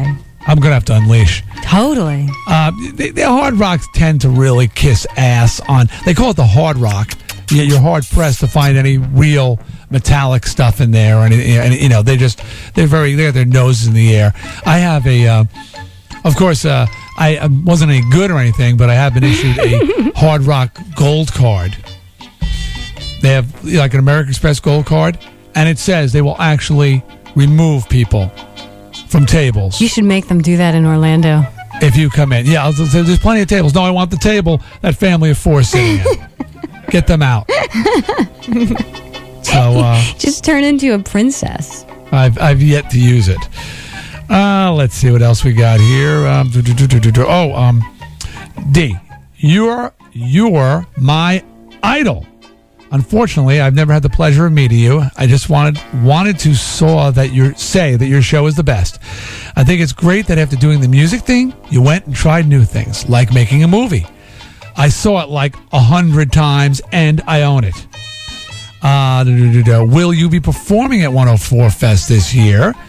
Well, good luck with everything. Thanks for making mornings fun, Lauren. Good question, Lauren. I don't know. We jammed last year. It was kind of impromptu. It depends, you know, how I hit it off with the bands and if anybody's into doing something. Sometimes things come together and sometimes they don't. So I really don't know the answer to that. And certainly you will have a chance to meet us because we'll be signing autographs at 1 o'clock and 4 o'clock on Saturday. So hopefully you'll stop by and say hi. D, I'm an avid listener on the east end of Strong Island, East Hampton, baby. You have a very big following here. I deliver Coca-Cola to many restaurants, bars, clubs, delis, etc. Many times I've walked in these shops and hear you and the rest of the crew over the airwaves. Right on. We're all wondering when you guys are going to make a road trip to the East End. Hamptons? Want to go to the Hamptons one day, Beth? Hang out in the Hamptons for a day? Road trip. It has to be a weekend, though. Love it. And we need a little house on the beach. D, I think I saw you riding a bike up to Point Lookout in Montauk. You had your mullet sticking out of your helmet. As much as I try to hide it, it just hang out. I learned today that I had a totally different picture in mind of what you guys look like until I saw your pictures on the web, but not a bad one. The Coke Man, Jason. Jason, yes, that was me out there bicycling around. I was mountain biking. It was fun. All right. Check this out, Beth. Mm-hmm. Well, subject dissing Beth. D, I'm a little bent here. I've noticed you tend to introduce Beth as your news person or assistant when introducing yourself to guests. I have never said you were my assistant. No. Do I say you? No. most. I think so, yeah. Do you really think that is all Beth brings to the show? Not that there's anything wrong with Beth's news stories. Now, I know this is Dee Snider Radio, but Beth was co-host of the Beth and the Other Guy show before you even got your start in radio. You guest hosted on her show. Come on, Dee. I'm not asking you to change the name of the show. I know that's not going to happen. You're right about that. But give credit where credit's due. There's not that many intelligent, articulate, and attractive women out there who'd be willing to put up with Nick. It'd be a shame to find out too late how irreplaceable she is. Oh, that's so Ignaps. Nice. Oh, Ignaps. That's so nice. What would you prefer? When I introduce you, what would you like me to call you? I didn't think I was insulting you. So no, I've been called much worse. We used to have a guy who was our boss who introduced me to one of the heads of the company as the news babe.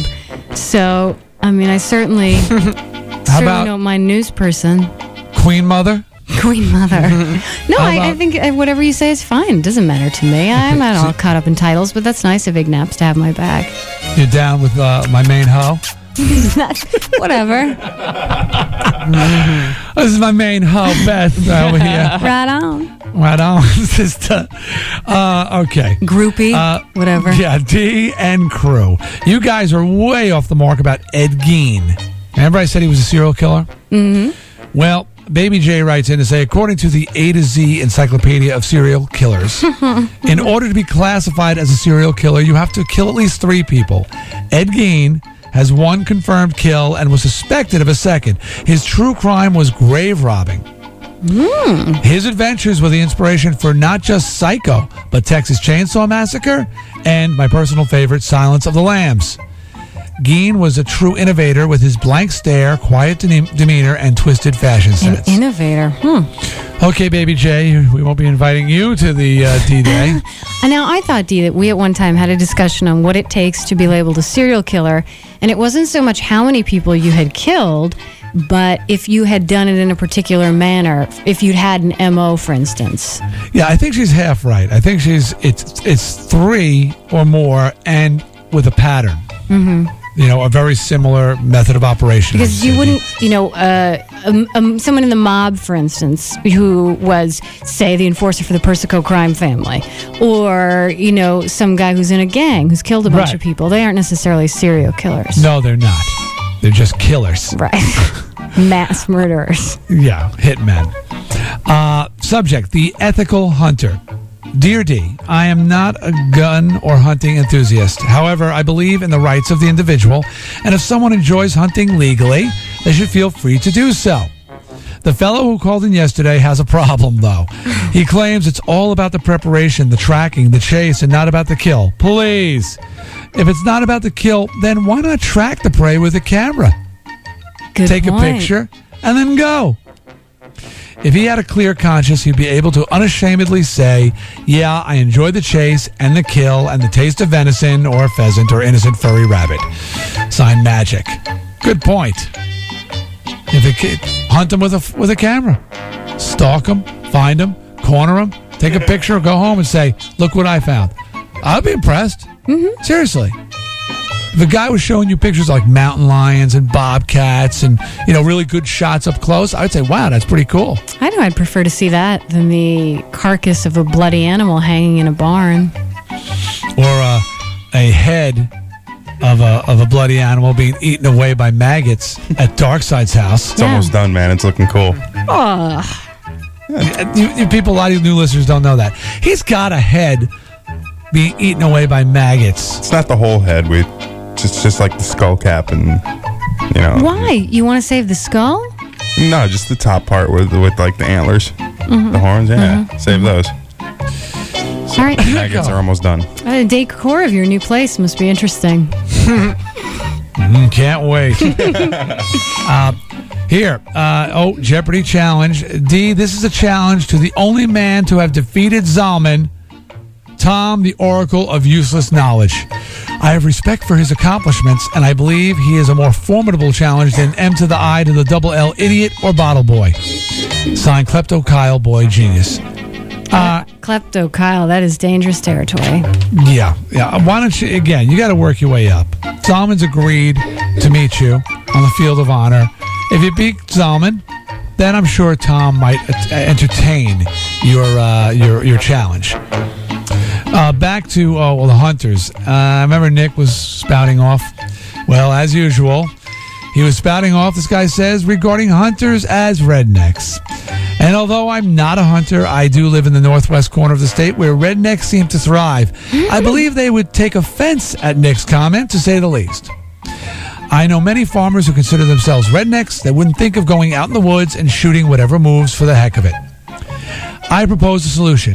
Why not let some more people release their Nick-related frustrations with paintball?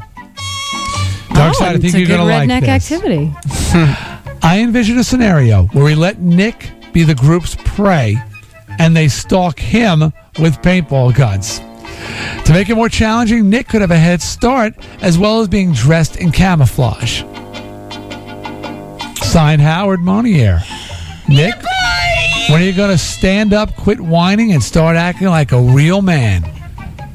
Think you could outfox the hunters with the paintball guns? What is it going to be? A bunch of hunters chasing Nick through the woods? Yeah, how's that fair? Hey, I'll take them up on their offer. There's no way they're going to catch me. They're all fat, out of shape, sit there with their rifles and wait for some poor deer to come by so they could shoot it dead. I mean, they won't catch me. Nick, what do you think, Darkside? He'd be tracked down and clubbed like a baby seal. Now, you can't club them. They can shoot them with a paintball gun.